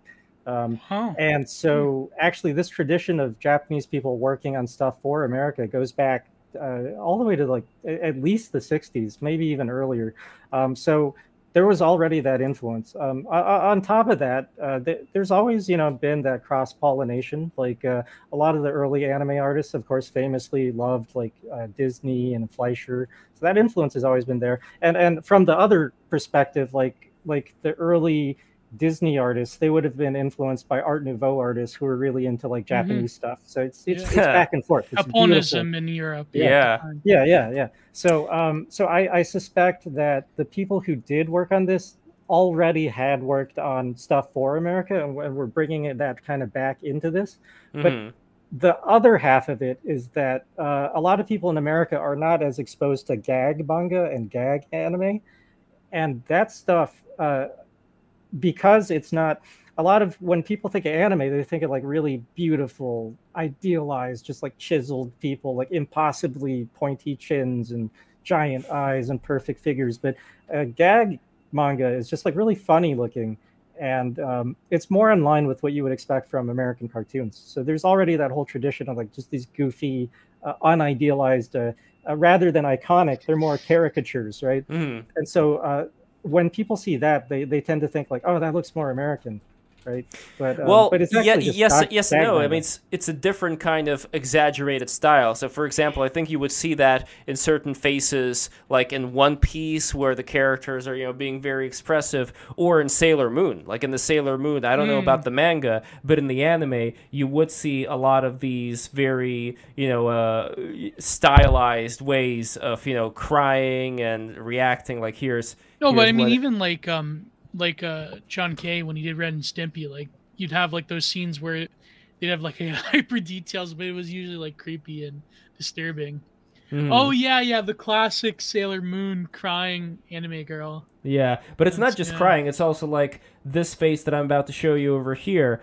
I bet that this Best would be a, right well, there. yeah. I bet that this would be a good example of uh, the kind of uh, faces you would see in the gag comics, unless I'm mistaken. Mm-hmm. So, like this one over here. No, you know, yeah, yeah a, totally. Yeah, you have a very simple like bird mouth over here, and you have like a a thought bubble within this, you know, simplified face that's also simplified, and she has like a little demon tail or antennas. I don't know why it's like antennas, like insect antennas in the demon tail. That's kind of an interesting combination.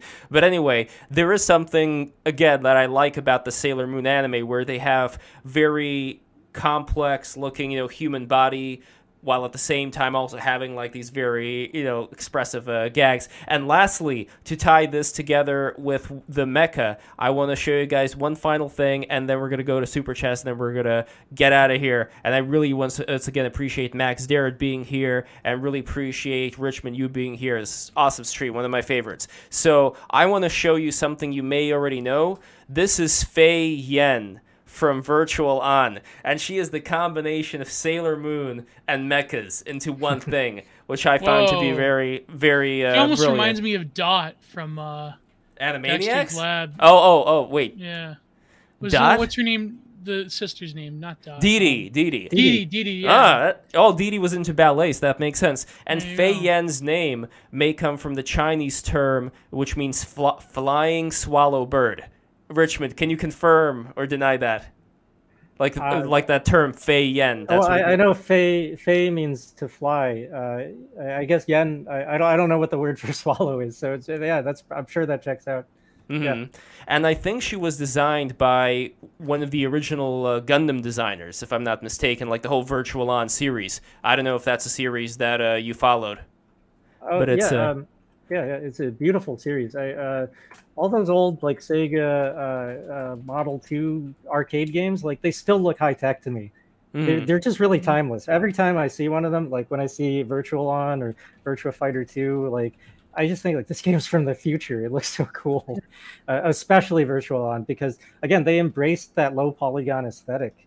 Like the, mm-hmm. the mecha designer, he didn't make anything super elaborate with lots of tiny little pieces. He made like really chunky designs that were totally they were able to just you know nail them with the really low poly models.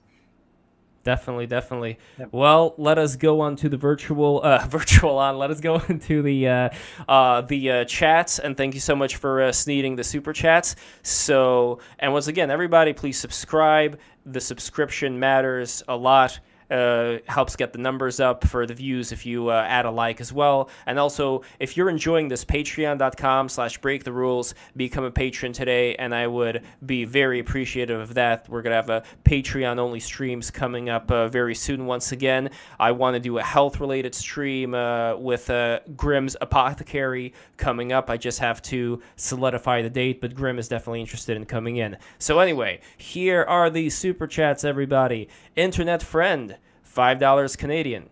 Comparing, thank you. thank you. Oh wait, wait. Even before that, oh, before that we have ABC. Wow, a lot of super chats today. Thank you guys. Uh, ABC one two three four five six three nine nine two dollars. Anime is pseudo Christian storytelling. Eh, right, I can see that. I mean, it really depends on. some of them on. explicitly have Christian themes in them. Hmm. But, uh, like, what was the one where the priest uh, kills demons with a shotgun? You know that one? Uh, no, I, am not familiar with that one unless Richmond knows. Uh, well, another another one from the ABC, not pseudo but prototypical, rather post-typical. So that's his addendum to uh, what he said before. Mm. And then Internet Friend, five Canadian dollars. Comparing international success of anime to Russian animation not really succeeding outside of domestic market would be interesting if anyone here is familiar. I mean, with the Soviet animation, you have it's very interesting. I don't know if you know this, Richmond. Some of them, are, some of them are great though. Some oh, absolutely. Well, like he, he, well, they're great, but they're very different. Like Hedgehog in the Mist, for example, it doesn't yeah. rely on that yeah. much, uh, you know, human aesthetic. You know, like uh, those kind of crafting things. It's more kind of like the animations that I make, which you know, since I'm Russian, I guess that kind of makes sense. But uh, it's very interesting though, where you have I think you have a sizable portion of uh, Japanese animation aficionados who almost became like I think like cult members towards Sergei Eisenstein, who created Tale of Tales and oh. Hold on, uh, gone for a second. Uh, Tale of Tales and uh, Hedgehog in the Mist. So that is a very interesting thing for me is to. The uh, one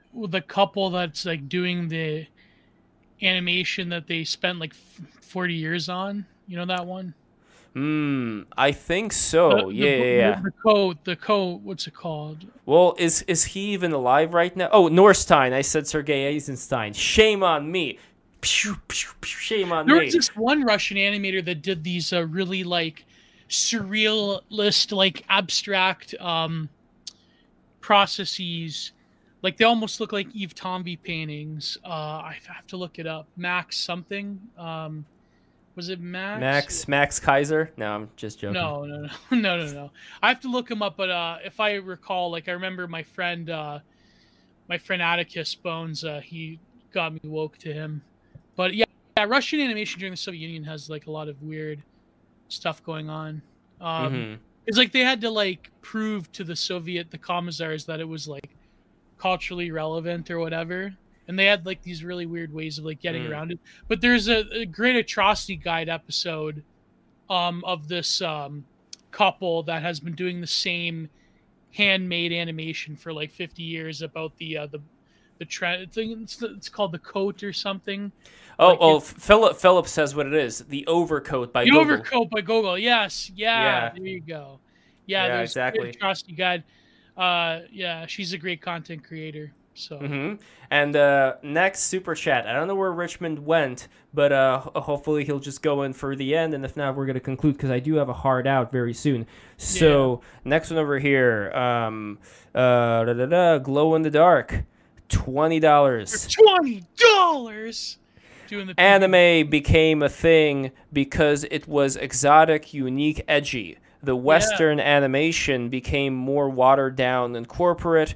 They would let a story slash character have an end and a complete disregard for the artist working them to near death.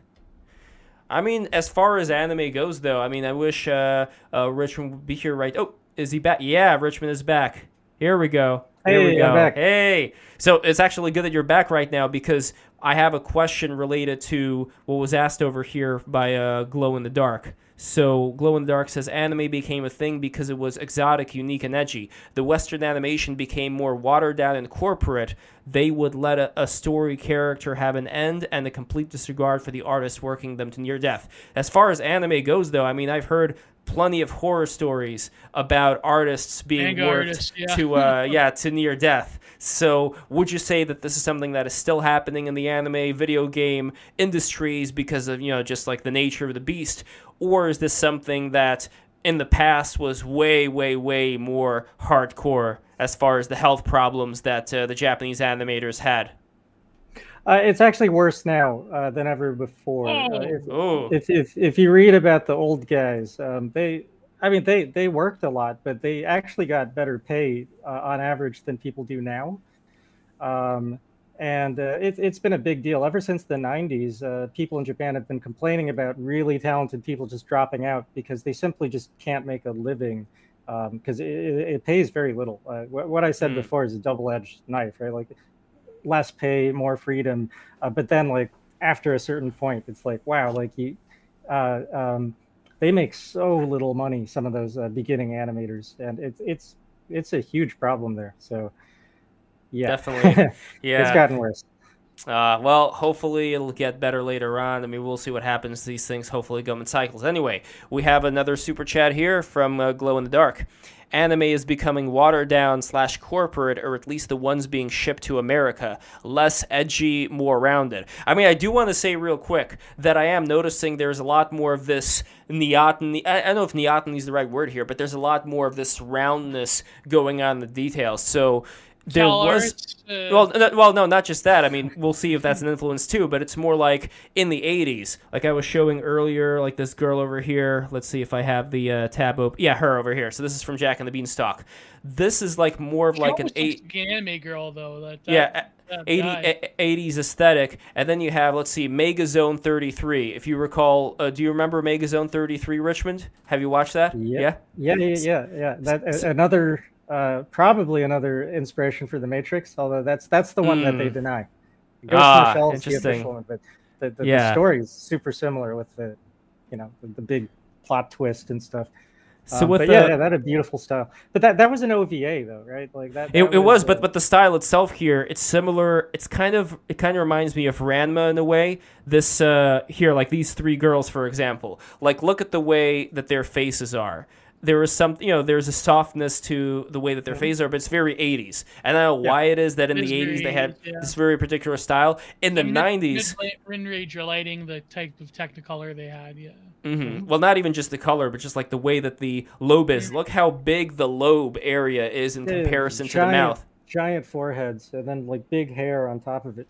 Yeah, and then like if you compare that to something like uh, Tenchi, for instance. What's the one famous uh, anime with the girl with a nose like that? What's her name? Asuka from. Uh, uh, oh, Asuka Langley, yeah, from uh, uh, Evangelion. Yeah. There you go. Yeah. Well, yeah, that would be an example. Another one I say would be like Tenchi Muyo, for instance. You could see a lot more of this like '90s sharpness going on. I mean, same thing with uh, Asuka and Rei, but also this. Like, uh, let's see if I have a I have an image of it here. Too many tabs open. That's my problem. But uh, you get you get the idea. In the '90s, with something like Slayers, for example, it started becoming a lot more uh, sharper, but the eyes got bigger as well. Again, I don't know why exactly it went that direction. Yeah, I think Slayers is another good example of it. It's like a little bit simpler in nature, but you see what I mean? Like the face ends up changing. And I still wonder, like, why is it? Why is it that the faces end up changing in the '90s into this? Yeah, this this drawing over here. This is, I think, yeah. a good a good example of it. Like the eyes just went nuts. You know, they just started getting really, really big. The forehead started to uh, become less prominent, but there was like more of a sharpness over here. And I mean, there's not as ABC much. Sharp- is very a lot of neoteny. That's yeah, but but but it's still it's still a different type. Like I'm yeah, like the chin is sharp over here. It could say maybe that's for simplification, but I don't know. Maybe it's just aesthetic and it's beyond our ability to say why. But if you could say, why would there have been the transition from kind of like something like this to something like that? Would there be any reason you could point to, or is just well the style changes and there's not much of a reason for it? Um, I mean, styles are just naturally going to change, right? Like people aren't going to keep drawing the same way, like you know, forever. Um, and then I, I, I, think, well, so it, it's interesting. Uh, by the 90s, like uh, if, you, if you read the Hayao Miyazaki essays, he complains about like the anime from that period. He's like, ah, it's too busy, right? There's just too many lines, right? Like the eyes are too detailed. Um, and it's because, uh, you know, from his perspective, people were just like really fetishizing the details and just mm. getting lost in that. And um, you could you, you could say it's directly, actually very directly related to the growth of the otaku culture.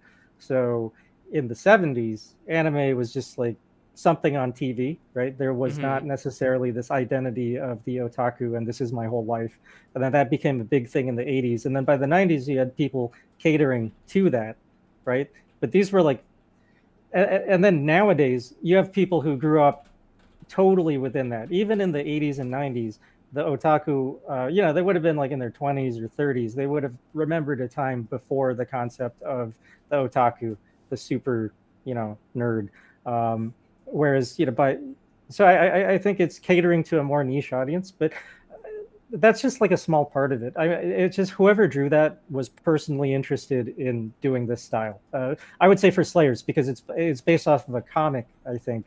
So when something's based off of a comic, uh, generally I think it reflects more of the author's sensibilities. Mm. Uh, hmm. and then when when you see a lot of the like uh, really uh, super otaku low budget stuff that's made for TV expressly, like a lot of the harem comedies and stuff, uh, then some of those get like pretty impersonal and just kind of like generic. Uh, and then I, I would say those are the ones that really reflect like sort of the the just like hey you know this is just how you're supposed to draw now right like there's there's less of a personal interest it's more like it's just a product and it's like okay this is what people like now we're going to draw it like this mm. well and this is also why i do prefer the uh, 90s style to what is going on right now. So right now, for example, oh, nice GIF. So right now, for example, you have something like this. I have no idea where that what this anime specifically is, but I noticed the same kind of faces where it's almost like drippy. You know what I mean? Like the chin is almost melting down over here. There's a and, sort of eroticism there as well with the anime girls. Uh, but it looks it looks too yeah. soft, and there's no differentiation in this area over here. If you notice, like there's no there's no uh, transition between the lobe and the um, and, and the cheeks. At least this is what I'm noticing. Like it's becoming a little bit more blob-like, and yeah, I don't know what's going on there.